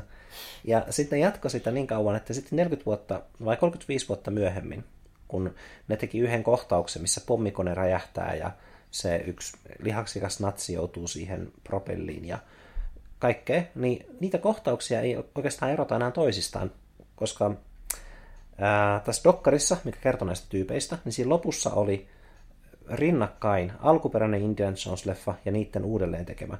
Niin mulla oli vähän väliä niin kuin vaikeuksia erottaa, että kumpi on kumpi, koska kaikki kuvakulmat ja muut oli niin kuin identtisiä. Hmm. Et, tota, ihan vaan, että se todisti sen, että se on mahdollista tehdä uudestaan nämä kaikki. Itse asiassa, jos mä olisin Jumala, niin mä ehkä pitäisin ne alkuperäiset toi jotain miten verrata.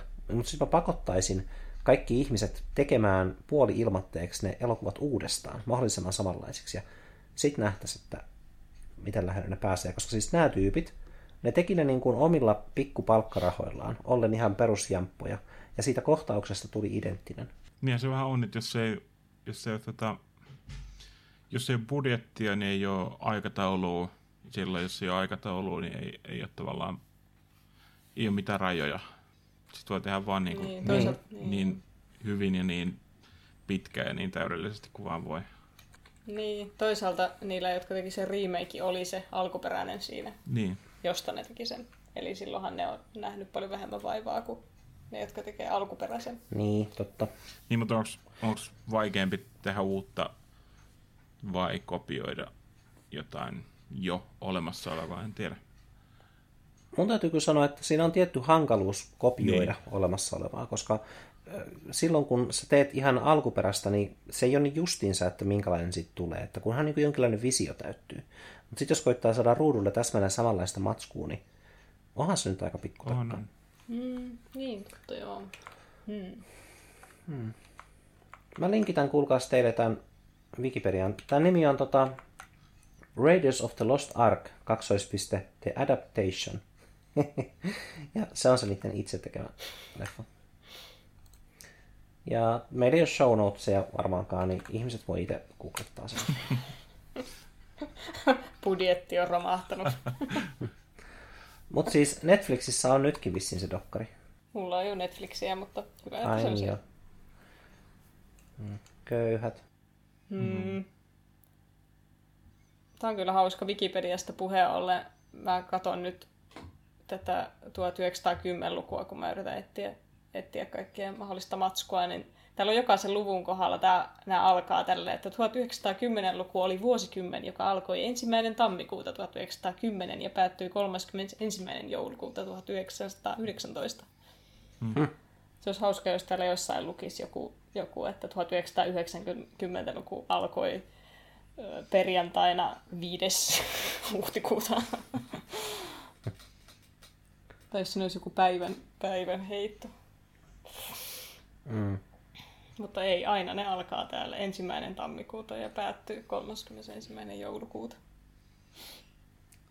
Tuossa Paluu pulpettiin sarjassa oli hauska läppä, kun se siellä community collegeissa, niin ihmisten kepposet meni aprillipäivänä liian pitkälle, niin sitten se rehtori sanoi, että tästä eteenpäin meidän koulussa ensimmäinen huhtikuuta on 32. maaliskuuta. vai oliko vai vitsi, olipas hauskasti Mie, mie meni pari sekuntia tajuta, että se puhuit communitystä. Paluu pulvetti jotenkin niin outo. Niin, eikö se ole hienosti suomennettu niin. taas? Se on kyllä hyvä. ne on ihan kultaa ne jotkut vanhat, vanhat suomennokset, niistä oli jossain vaiheessa Hesarin juttu, tai sellainen kokoelma. Vai oliko joku kerännyt? Ei, ei se ollutkaan vanhat jutut, ne oli uusia. Niin kun ihmiset sai keksiä, joku oli aloittanut jossain Twitterissä, että keksikää näille uusille sarjoille tämmöisiä hyviä suomennoksia. Ja ne oli loistavia. Ähm, mutta tota noin, tässä pois jättäminen osiossa, tässä dokkarissa, niin mä huomasin, se oli se vuonna 1934, mikä sen tyypin nimi nyt olikaan. Mäpäs äännän sen hienosti. Preobra, Preobrachenskaja. Preobrachenskaja. Niin se ohjaaja. Niin eikö silloin ollut 180 asteen sääntöjä käytössä vielä vai rikkoksesta muuten vaan? Mm. Ehkä ei sitä vaan ollut vielä kehitetty, mutta siis siinä oli vähän niin kuin silleen, että ihminen katsoo toiseen. Se on se, missä se appiukko menee raiskaamaan sen minian sinne mm. johonkin latoon. Niin äh, se oli selkeästi tilanne, missä he katsovat toisiaan, mutta sitten se kamera sijoitettiin vähän minne sattuu. Et se ei ollut sitten vielä vakiintunut, mikä oli ihan hauska huomata. Niin, toisaalta ihan kiva, että jo, jos ei ollut vakiintunut, tai se onhan se vähän... Tai, tai välillä miettii vähän niin kuin vaikka sarjakuvia lukiessa, niin kuin jos selailee vaan jotain, jotain sarjakuvaromaania kirjastossa ja lainaisinko tämän, niin sitten yllättävän niin kuin useammin joutuu pettymään siihen, että miten ne kaikki on jotenkin niin konventionaalisia tai, tai että taas tässä on käytetty tätä samaa ruutujakoa ja taas tässä on tällaisia ja tällaisia, tai että sinä voisi tehdä ihan mitä vaan. Mm-hmm. Joo. Ja siis mon- montaa kuvaustilannetta itselläkin se on vähän niin kuin rajoittanut, koska sitten tajuaa, että jos mä kuvaan tästä tonne, niin tuolla takana näkyy jotain niin kuin meidän lounaat, ja sitten lounaat pitää siirtyä. Tota, mutta meidän nykyaikainen katsoja vaan on tottunut siihen, koska sitä käytetään kaikkialla. Että se on vähän niin kuin oma syy. Et kun käyttää jotain, tekee jonkun asian tietyllä tavalla riittävän pitkään, niin ei sitä enää voi peruuttaa pois kovin helposti ainakaan. Mm. Mä en kyllä huomannut tota, tota siis ollenkaan. Mutta eipä mä kyllä tästä säännöstäkään tiedä. No Robert Rodriguez mukamas puhui siitä 93 niin kuin ekaa kertaa isommalle yleisölle, että siihen asti se oli ollut vaan semmoinen, että asia nyt satuttiin tekemään niin. Mutta tota, tämä saattaa olla väärää tietoa. Vai onko mä kuullut sen? 100, 180 asteen sääntö. Hei, kuuluuko mun ääni vielä? Marina niin kuuluu aika hiljaa. Ah, Joo, Joo, ei niin kun mä varmaan mumisin tarkoituksella. Joo. mm. Miksi, en- miksi en vaan tota ajatellut on se. Mitä voi kysyä tässä tilanteessa? Okei, okay, no mutta tota, hei, onks meillä tässä, no mä en ainakaan olisi tunnistanut Gerald Dep- Depardieuta, jos ei siinä olisi sanottu, että se on Gerald Depardieu. Mä kyllä tunnistin heti, mutta ei, mutta ollaanhan me puhuttu tästä 180 asteen säännöstä. Sekin, sehän tuli siellä, siis tässä dokumenttisarjassa on tuotu esille tämä. I know, right? Ja just semmoisessa tilanteessa, että sitä rikotaan. Aa, Mutta että, aa. Se oli siellä, ne oli siellä tota, vankilassa tämmöinen pariskunta ehkä. Toinen oli vankia. oliko se vanha elokuva? Ei, mun, mun mielestä siinä, ainakin siinä oli värit, muistaakseni. Ja sitten sitä sekoitettiin jotenkin, kun ne keskustelivat, ja se toinen oli tullut tapaamaan sitä sinne vankilaan. Ja siinä rikottiin mun mielestä tota, siinä esimerkissä. Oletteko nähnyt muuten tuota Uinu Uinu lemmikkini leffaa tuossa, sitä Ysärin? Mä varmaan oon. Oon mun mielestä, joo. En. Se oli mun nuoruuden suosikkielokuvia. Se on jotenkin yksi harvoja hyviä Stephen Kingin filmatisointeja. Ja toinen tietenkin on The Mist, mikä on mun ikisuosikkeja. Se on yksi, yksi parhaita kauhuelokuvia mun mielestä. Mm. Mä voisin spoilata sen lopun, jos... No ei sitten. Koska se loppu on se, miksi se on ihan paras. Voi ei. Se on, jos tolleen sanotaan, tai vähän sama, jos sanoo, että siinä on sitten semmoinen yllätys. Niin, niin Niin, alkaa heti niin, miettiä, niin. mikä yllätys. sitten pilaa lopulta itseltään se yllätyksen, jos sattuu keksimään se. Niin olisi melkein vaan parempi sanoa, jos on nyt kerran päättänyt jo sanoa, että siinä on yllätys, niin sitten tota, jos vaan kertoisi sen. Se on vaan sama kuin sanoo, että joku sarja, että, että jotain sarjaa pitää katsoa, niin kuin, ei katso sitä, katso sitä niin kuin ehkä viisi jaksoa, ja sitten se alkaa niin kuin, sit siihen jakoukkuun. Joo. Että se, että sit siinä tietysti, kun sitä alkaa katsomaan, niin siinä heti niin kuin jo alkaa miettimään, mikä, mitä tästä tulee tapahtumaan, mitä tämä tulee niin kuin yllättämään. Tai niin kuin Buffy Vampyrin tappaja, on sanottu, että se eka kausi on huono, mutta kun sen kestää, niin se paranee. Mutta eh, tämä on just, kun ei se eka kausi ole niin huono. Ei, Plus... se mun, siinä on jotain ihan loistavia jaksoja. Niin kuin on. se demoni, joka menee sinne koulun tietokonejärjestelmään. Ei, ja se on ihan Se skannataan siitä, se skannataan siitä kirjasta sinne. Se on ihan loistava. Joo, ja siis... Se alkaa chattailla siellä porukan Se toimii oikeasti siksikin, koska tietokoneet ymmärrettiin niin väärin vielä vuonna 1996 niin kuin televisiossa ja elokuvissa, että kaikki ne visuaalit on ihan päin helvettiä. Ja sitten kun joku niin kuin vaikka näpyttelee jotain näppäimistä, niin se on niin kuin lyö jotain näppäimiä. Et selvä, joo, selvästi sä kirjoitit salasanan jonnekin ja sitten nuoli liikkuu, vaikka sä et koske hiireen. Mutta siis mä todella tykkään tuosta Uinuinu lemmikkini leffasta. Et mun pitäisi oikeastaan katsoa se uudestaan. Ja mä itse asiassa ainakin tehdä silleen, että mä nyt saman tien niin menen YouTubeen ja ostan sen sieltä. Oh. Sen nimihän on Pet Cemetery.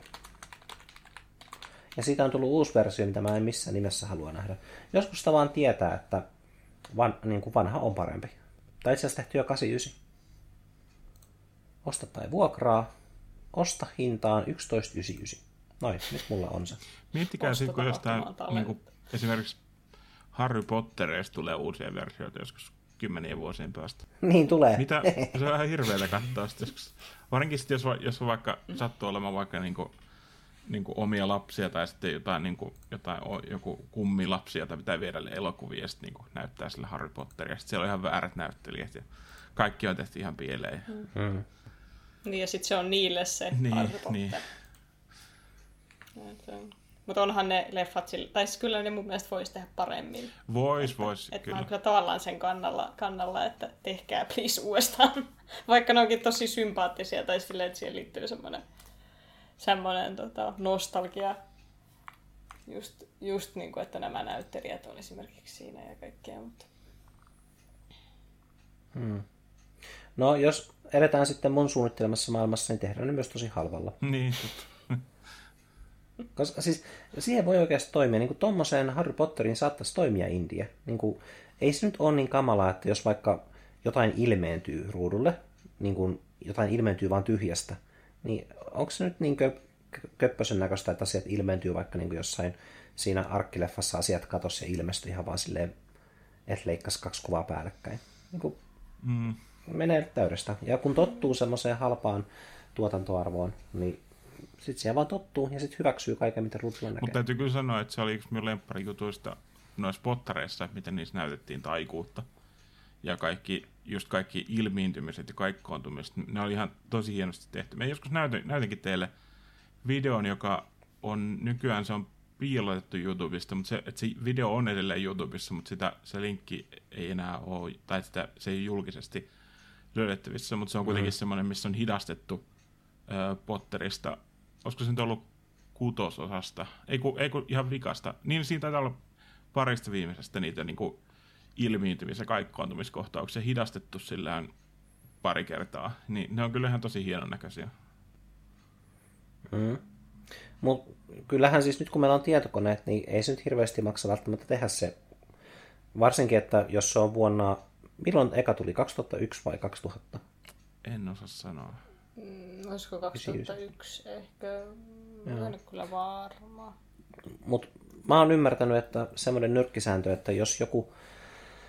Mä en muista nyt, että mistä mä kuulin tästä. Se oli joku, kuka tekee tietokonegrafiikkaa työkseen, että silloin jos makso joku efekti tehdä kymppitonnin, niin nykyään se maksaa niin kuin silleen satasen.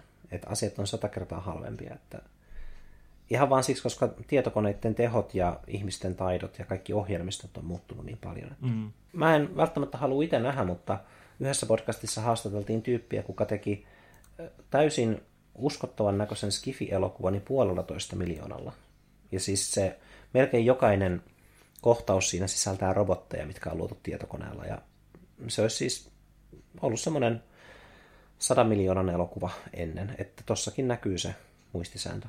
Ja siis tämä ei ole mikään India-elokuvan tekijä, että se vaan halus, se oli tehnyt niin kuin muille elokuvia. Monesti nämä niin kuin NS Indie leffauran aloittaneet on tehnyt niin kuin muiden isompia elokuvia parikymmentä vuotta. Ja sitten vaan päättää, että mä haluan tehdä oman elokuvan. Mutta sitten ne ei halua käyttää siihen liikaa rahaa, niin sitten vaan ottaa kaikki ne tietotaidot. Ja... Se vissi oli, että Monsters of Man. Ja tää on vähän niin kuin teille todisteena siinä, jos vilkasette tätä traileria ja mä leikkaan pois kaiken turhan. On se tää. Niin kattokaa tätä traileria ja miettikää, että tää leffa makso vaan puolitoista milliä. Mä yhtään hahmota näitä miljoonia. Ja... Joo, I know, isoja rahoja. Mutta siis sen tavallaan niin näkee tuosta trailerista. Mä pistän sen äänettömänä soimaan tuohon taustalle ja koitan itsekin kuvitella, että miten helppoa nykyään on tehdä noita. Kaikki, kaikki nuo robotit on siis tehty tietokoneella. Mä en ole vielä siellä, kun mä oon jossain Unpregnant mainoksessa. No niin, Unpregnant. mainos. se on joku sarja HBOlla, jota niin kuin mainostetaan. Mä en tiedä, onko tämä jotain kohdistettua mainontaa, kun just tätä sarjaa mainostetaan niin kuin joka kerta, kun mä menen tänne YouTubeen. Mm. Että hän voi tulla raskaaksi, niin hän, hänelle laitamme tämän hauskan. Mutta mä muistan tästä trailerista, että tässä on tosi ärsyttävä ääniraita muutenkin, että tässä on käytetty samaa semmoista power up äänitehostetta tosi monta kertaa, että musta tuntuu, että sillä koitetaan viestittää sitä, että tuo elokuva on vähän silleen high octane koko aika, että se ohjaaja sanokin, sanokin, että monet elokuvat on silleen, että niissä on silleen eka ja toka osio elokuvasta on semmoista lämmittelyä, mutta tämä leffa niin kun aloittaa toiminnalla ja sitten se on vaan toimintaa koko aika. Että se nyt vaan halusi tehdä semmoisen elokuvan. ja sitten siinä on niin kuin neljä eri tarinan linjaa, mitkä menee rinnakkain ja risteilee ja kaikkea tämmöistä. Mm. Kohtaako ne lopussa? En, en mä tiedä tarkalleen, mutta siis siinä seurataan tosi monta eri yksikköä. Että kaikilla on niin kuin omat motivaationsa, että sitten on ristiriidassa keskenään. Kai ne vähän niin kuin, kai ne on tekemisissä toistensa kanssa, koska on niin kuin, on uhreja ja sitten on hyökkäjiä, sitten on puolustajia ja sitten on semmoisia niin kuin puolustajien auttajia. Mä, mä siis tässä nyt heitin päästäni sen, että mitä mä ymmärrän tuon elokuvan. Niin tavallaan ne ei kohtaa, mutta ne on niin kuin tekemisissä toistensa kanssa noiden robottien välityksellä. Ei kun tuntuu, että se on melkein niin kuin, niin, sääntö aina kaikessa, että jos on eri, eri paikoissa olevia ihmisiä tai tälle, että on monta, monta juonilinjaa ja päähenkilöitä, niin ne kohtaa siellä jossain. Aina joku Magnolia tai... Mä en ole nähnyt sitä, mutta... Aa, kannattaa katsoa. Se on ihan hyvä. Olen kuullut näin. Tämä ei vaikuta kovin hyvältä tämä Monsters of Man kyllä. Ei, minkäs teet, mutta se halusi tehdä tommosen. Ja pointti on siinä, että se teki semmoisen oman näköisensä elokuvan. Eihän se nyt silleen mikään ruudinkeksiä välttämättä ollut, mutta sillä oli hirveä määrä ammattitaitoa. Että se, että ylipäätänsä pystyy tekemään tämän näköisen elokuvan niin halvalla, niin se on jotain. Mm. Et se niinku lennosta, ollessaan kuvauspaikalla, niin hoiti kaikki nuo efektiasiat niiden tietokonetyyppien kanssa. Että tietokonetyypit lähetti sen kännykkään, että käykö tällainen kohtaus, ja sitten se oli niin yksinkertaista, että jos se paino vihreätä nappia, niin se kohtaus kelpasi ja ne sai siitä rahaa. Jos se paino punaista nappia, ne palasi työskentelemään sen kanssa. Ja se oli kuulemma tosi motivoivaa niille tietokonetyypeille, koska sen sijaan, että olisi kaikkia neuvotteluita ja paneeleita ja kaikkea semmoista, ne vaan pystyi lähettämään sille sen kohtauksen sen kännykkään jossain viidakossa, ja sitten ne sai siitä heti rahaa, tai sitten sai rahaa pari tuntia myöhemmin, kun oli korjannut sitä kohtausta. Niin kuin, ihan vaan se, miten se selitti, että miten se sai ton projektin pyörimään, niin teki muuhun vaikutuksen, että oikeasti kun elokuva voi tehdä tolleen, että se on vaan niin kuin, ihmiset ei edes kohtaa toisiaan, ne vaan niin kuin tekee omilla, omilla tahoillaan tosi monimutkaisia juttuja, ja sitten yhdellä napinpainalluksella voi niin kuin hyväksyä, että kyllä, meidän elokuva nyt näyttää tältä. Ja sitten ihmiset saa palkan niin kuin siinä samassa napinpainalluksessa. Et se oli niin kuin sidottu maksusysteemi. Joo. Ei kannata lukea tämän trailerin kommentteja, jos haluaa nauttia elokuvasta. Tällä, niin kuin mikä pätee tietysti kaikkiin, kaikkiin trailereihin. Koska... Ei, mä, mä luin ne kommentit jo. Mä luin nämä kommentit jo. Tämä traileri ei anna sellaista kuvaa tuosta leffasta, että se olisi kovin hyvä. Ja nämä kommentoijat on sitä mieltä, että se ei varmaan ole kovin hyvä. Mutta mun pointti ei ole siinä, että tämä elokuva olisi hyvä. Mä en edes halua nähdä tätä. Että... mä vaan niin tiedostan sen, että tämä näyttää kalliilta. Mm. Noista, noista tota, mä, mä, oot, mä oon ottanut tässä koko ajan, että milloin tulee sellainen aasinsilta, minkä mä voin, mä voin laittaa yhden linkin, mutta nyt kun tästä tulee tietokoneella lisätyt asiat, niin mä siihen. laitan tämmöisen, tämmöisen linkin tota, paras ihminen maailmassa Donald Trump, niin joku on tehnyt tällaisen, tällaisen tota, videon, mikä- millä mä nauroin tänään, tänään aika paljon. Okei. Tämä on tämmöinen piristys. Joo, on, on minä nähnyt tästä jotain pätkiä ainakin. Joo, tämä voi olla myös joku vanha juttu, kun mä oon, hei, oot, niin tää on ollut jo noin kauan aikaa sitten jo pyörinyt täällä, no niin, osoittaa tämän mun, mun tota, sometuksen määrä. Mutta se, se kyllä todellakin niin kaipas harmonikan tuohon sen käsiensä väliin. Mm, Aika, aika helppo efekti vielä. niin, Kuulijoille tiedoksi, joku on editoinut Donald Trumpin käsien väliin pitkän haitarin. Ja se kyllä näyttää soittamaan sitä koko ajan. Onko siinä myös äänet? on. Ne Äänet on ihan, ihan tota, tärkeät siinä mun mielestä. Joo, mä vaan kävin katsoa äänettömällä, kun mä halusin kuulla teidät. Näköjään siinä on äänet. Joo, joo kuuntelin pari sekuntia äänet kyllä luo tuohon ihan niin kuin oman eh, ulottuvuuden vielä. Ja sitten kun se rytmittää tuolla soi... soittamisella omaa puhettaan. Mm. Ehkä se kuvittelee mielessään myös tämän harmonikan. Nyt se on vaan paljastunut. Mm-hmm. Okei. Mutta ää, niin, nyt me ollaan puhuttu näin pitkään tästä levollisuudesta vai poisjättämisestä vai paljastuksia ajankulumista. Siir- siirryttäisikö tota muistiin? Ei, me ollaan puhuttu siitäkin jo, koska täällä on uinuinut lemmikkini. Ää, niin. Ja sitten on aika. Aika. Sitä mä en varmaan. Mä- oon mä vähän kattonut ehkä. Mä oon tosiaan puoleen välin kattonut sitä jakso 12. Joo, Mä pääsin ehkä just siihen aikaan. siihen aikaan. Mutta siinä ei ollut sen ihmeempää kuin, että on vaan, te voitte varmaan kuvitella kaikenlaiset erilaiset metodit näyttää ajan kulumista, että samassa paikassa niin kun sama ihminen on eri ikäisinä, tulee ovesta ulos tai sitten ihminen kulkee huoneistossa ja sitten kun se katsoo jotain esinettä, niin sitten siinä näytetään, että mitä edellisenä päivänä tai joskus on tapahtunut siinä ja kaikkea tämmöistä. Niin ajan kuluminenhan on ähm, asia, mitä on mielenkiintoista kuvata eri lailla. Ja mulla itse asiassa mä oon kirjoittanut tähän itselleni, että mulla on niin paljon sanottavaa tästä, että älä puhu siitä hirveästi. Olette nähnyt arkin ja tiedätte, että siinä on ne kohdat, missä hypätään ajoissa ja bla bla bla. Mm. Mm. Se on toteutettu hyvin mun mielestä siinä. Kiitos. Mietin niitä jonkin aikaa.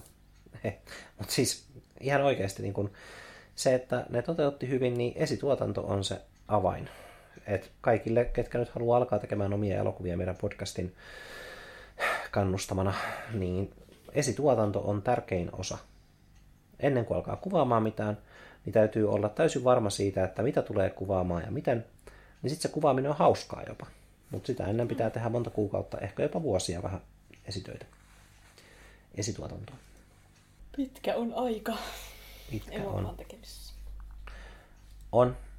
Ensi kesänä on ehkä takinkääntö valmis, mutta mä itse asiassa päätin, että mä saatan antaa meille kaikille lisää aikaa sen julkaisuun, koska jos jotain puuttuu vielä, et, tai sille, että jos ei ole niin kuin loppuun hiottu jotain, niin mä mieluummin julkaisen paremman elokuvan, kun julkaisen sen nopeammin. Ja se on myös niin kuin, tämäkin oli tuosta Kelly Bakerin kirjasta, se sanoi, että yksi, yksi pääjutuista sen India-tuotannoissa on se, että se on velkaa niille, ketkä on mukana siinä ilman palkkaa tai pienellä palkalla, että siitä tulee hyvä.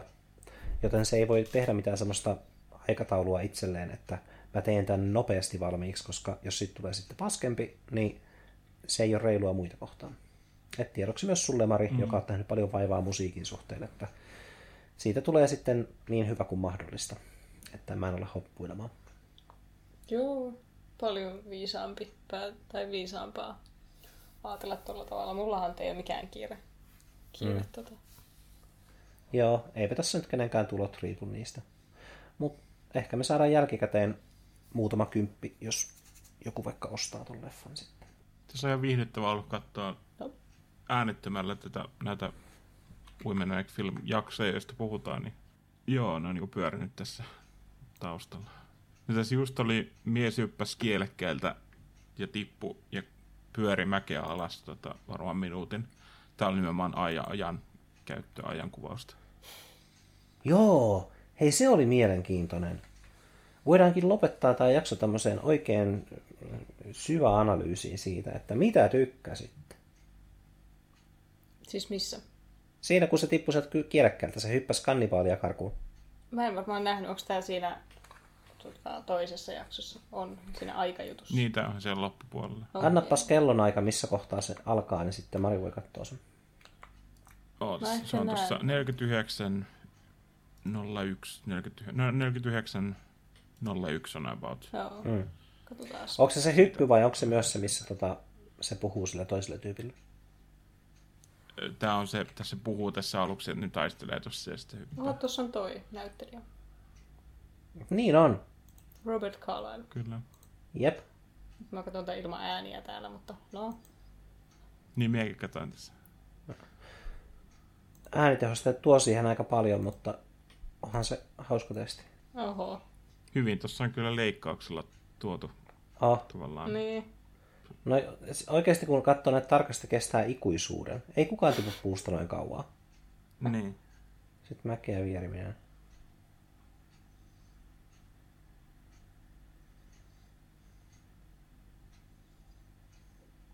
Niin sitten siellä on niinku sekoitettu lähikuvia ja sitten kauempaa kuvaa ja tota, eri kuvakulmia. Ja Mm. siinä niinku sama hetki tavallaan toistuu monta kertaa, mutta se näyttää siltä, Mm. että se olisi niinku se aika olisi vaan niinku hitaampaa jotenkin.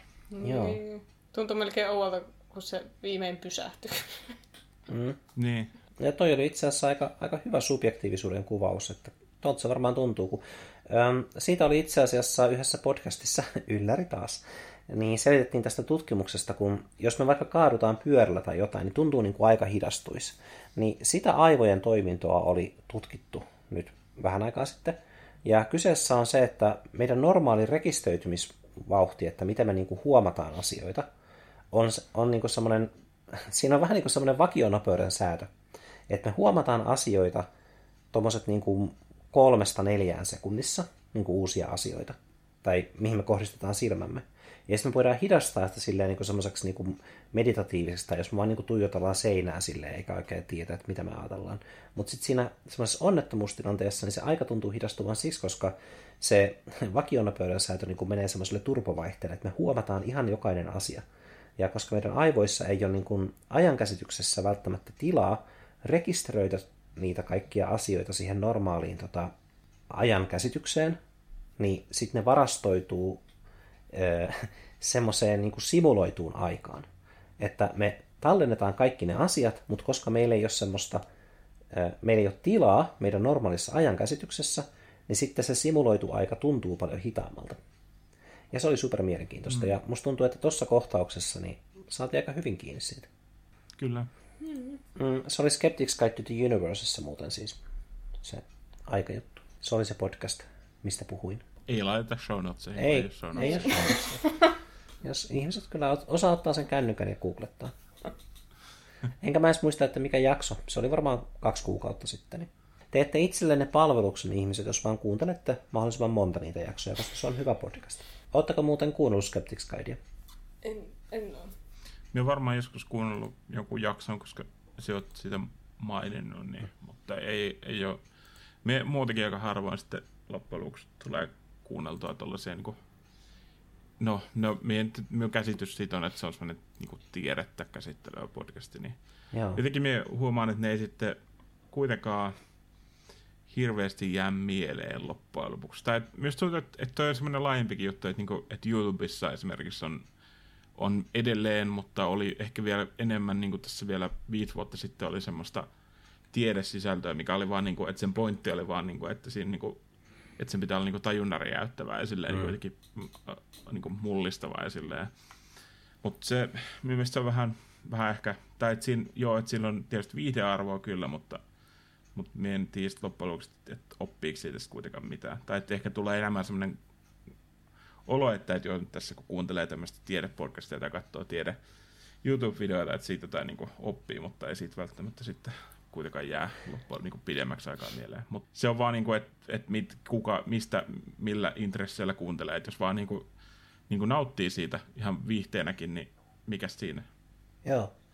Mutta siis siksi mä just sanonkin, että katsoja tekee, tai kuulija tekee itselleen palveluksessa, kuuntelee tosi paljon niitä, koska ää, ne samat ihmiset käy läpi näitä niin kuin, aiheita, mitkä liittyy toisiinsa niin kuin vuodesta toiseen ja joka viikko, niin sen takia niillä monesti on semmoista insightia, ne muistuttaa kuulijaa, että hei, tämähän on, tämähän on vähän niin kuin se, mistä puhuttiin silloin ja silloin liittyen tähän ja tähän, ja sitten niin rakentuu semmoinen kokonaiskuva tieteistä.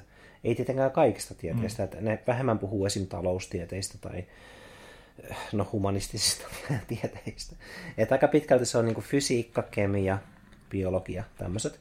Mutta sitten kun riittävän mm. pitkään kuuntelee niiden juttuja, ja siinä on tosiaan pari lääkäriä, yksi neurologi ja yksi, mä en oikeastaan tiedä mitä se yksi tyyppi tekee, niin, niin kyllä niiden kombinoitu tietämys sitten jotenkin pikkuhiljaa siirtyy itselle, että niiden näkökulmat ja se, että miten, miten kontekstualisoidaan vaikka tämä löytö aivoista. Että ajan käsittämisestä ne on tosiaan puhunut monta kertaa, että nyt taas löytyy tämmöinen yksi pieni asia aivoista, että miten ajan käsittäminen toimii. Mm. Enkä nyt mene sen syvemmin siihen nykyiseen käsitykseen ajasta, mutta meillähän on siis se semmoinen komplementaarinen aistien havaitseminen, että meidän kaikki aistit laittaa ö, meidän tuonne ydinjatkeeseen tietoja, ja sitten sieltä ne välitetään siten, että asioiden järjestys saattaa muuttua todellisuudesta poikkeavaksi. Et me, me kombinoidaan se käsitys ajan kulumisesta hetki hetkeltä muutenkin. Niin sen takia meillä on semmoinen, että meidän aivot on tottunut tiettyyn kombinaatioon, ja toi hypervaihde tulee siitä, että se menee niin kuin, se ei sovi tähän normaaliin tapaan käsittää aikaa, niin siksi se on virtuaalinen.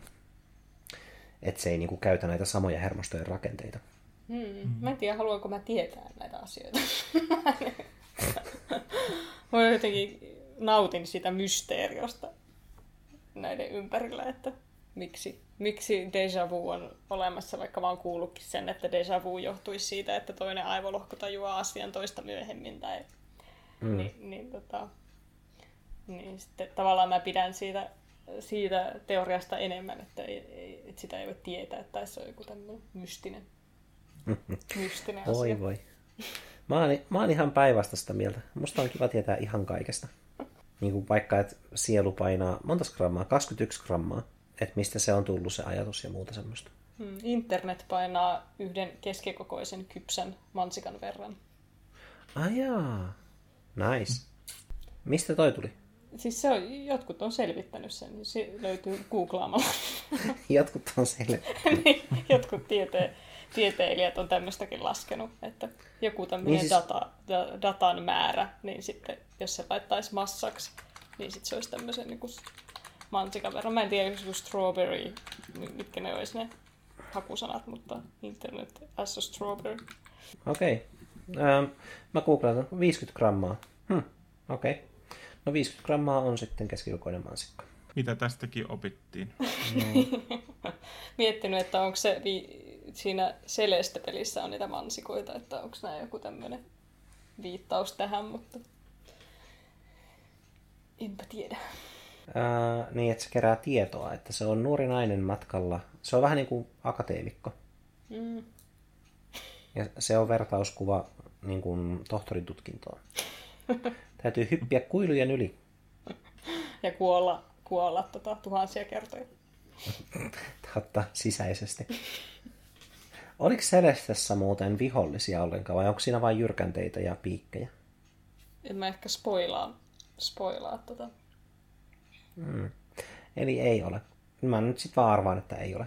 Tota, ää, mä kyllä haluan kertoa sen koirajutun, eli se 21 grammaahan tuli siitä, että joskus kauan sitten joku eläinlääkäri punnitsi koiria, jotka kuoli. Ja koska nestettä haihtuu aina ruumiista, ja meistä haihtuu muutenkin nestettä. Niin. Mutta se ei silleen ajatellut noita nesteasioita, se oli semmoinen idiootti vaan. Niin sitten se punnitsi niitä koiria, ja sitten se keskimääräinen, öö, mitä koiran painosta lähti, oli 21 grammaa. Et jostain lähti 100 grammaa, jostain lähti kolme, niin se niin arvioi sen keskimääräisesti, ja sitten se ajatteli, että okei, kerron tämän, että koiran sielu painaa 21 grammaa, ja sitten joku kuuli sen, ja sitten se ajatteli, se niin jätti, se kuka kuuli sen, jätti vaan pois sen, että koiran sielu. Ja ajattelin, että kaikki sielut painaa 21 grammaa. Ja se on historia sille, sille tota, myytille. Sori, jos tämä kuului niihin asioihin, mitä halusit vaan ajatella, että ei voi tietää. Enkä siis sano tätä mitenkään sarkastisesti, vaan että mä ymmärrän kyllä, että joskus on kivempi, jos on mysteerejä. Niin, niin siis, mutta ei se haittaa sinänsä siis kuulla niitä, mutta en itse ehkä, ehkä niin kuin lähde selvittämään aina, aina jotenkin tämän tieteen, tieteen kautta tällaisia asioita, vaan nautin niin kuin siitä. Jos mm-hmm. voin valita niin kuin itse toiminnallani, mutta ei mä, en mä ahdistu, jos joku kertoo mulle jonkun, että tällaista on tehty. Ja onhan tällaiset niin kuin just internet painaa mantsikan verran, niin jotenkin hauska, tosi hauska. Mulla ei ole mun muistiinpanoissani muuta. Olisiko se, olisiko se tässä tältä erää?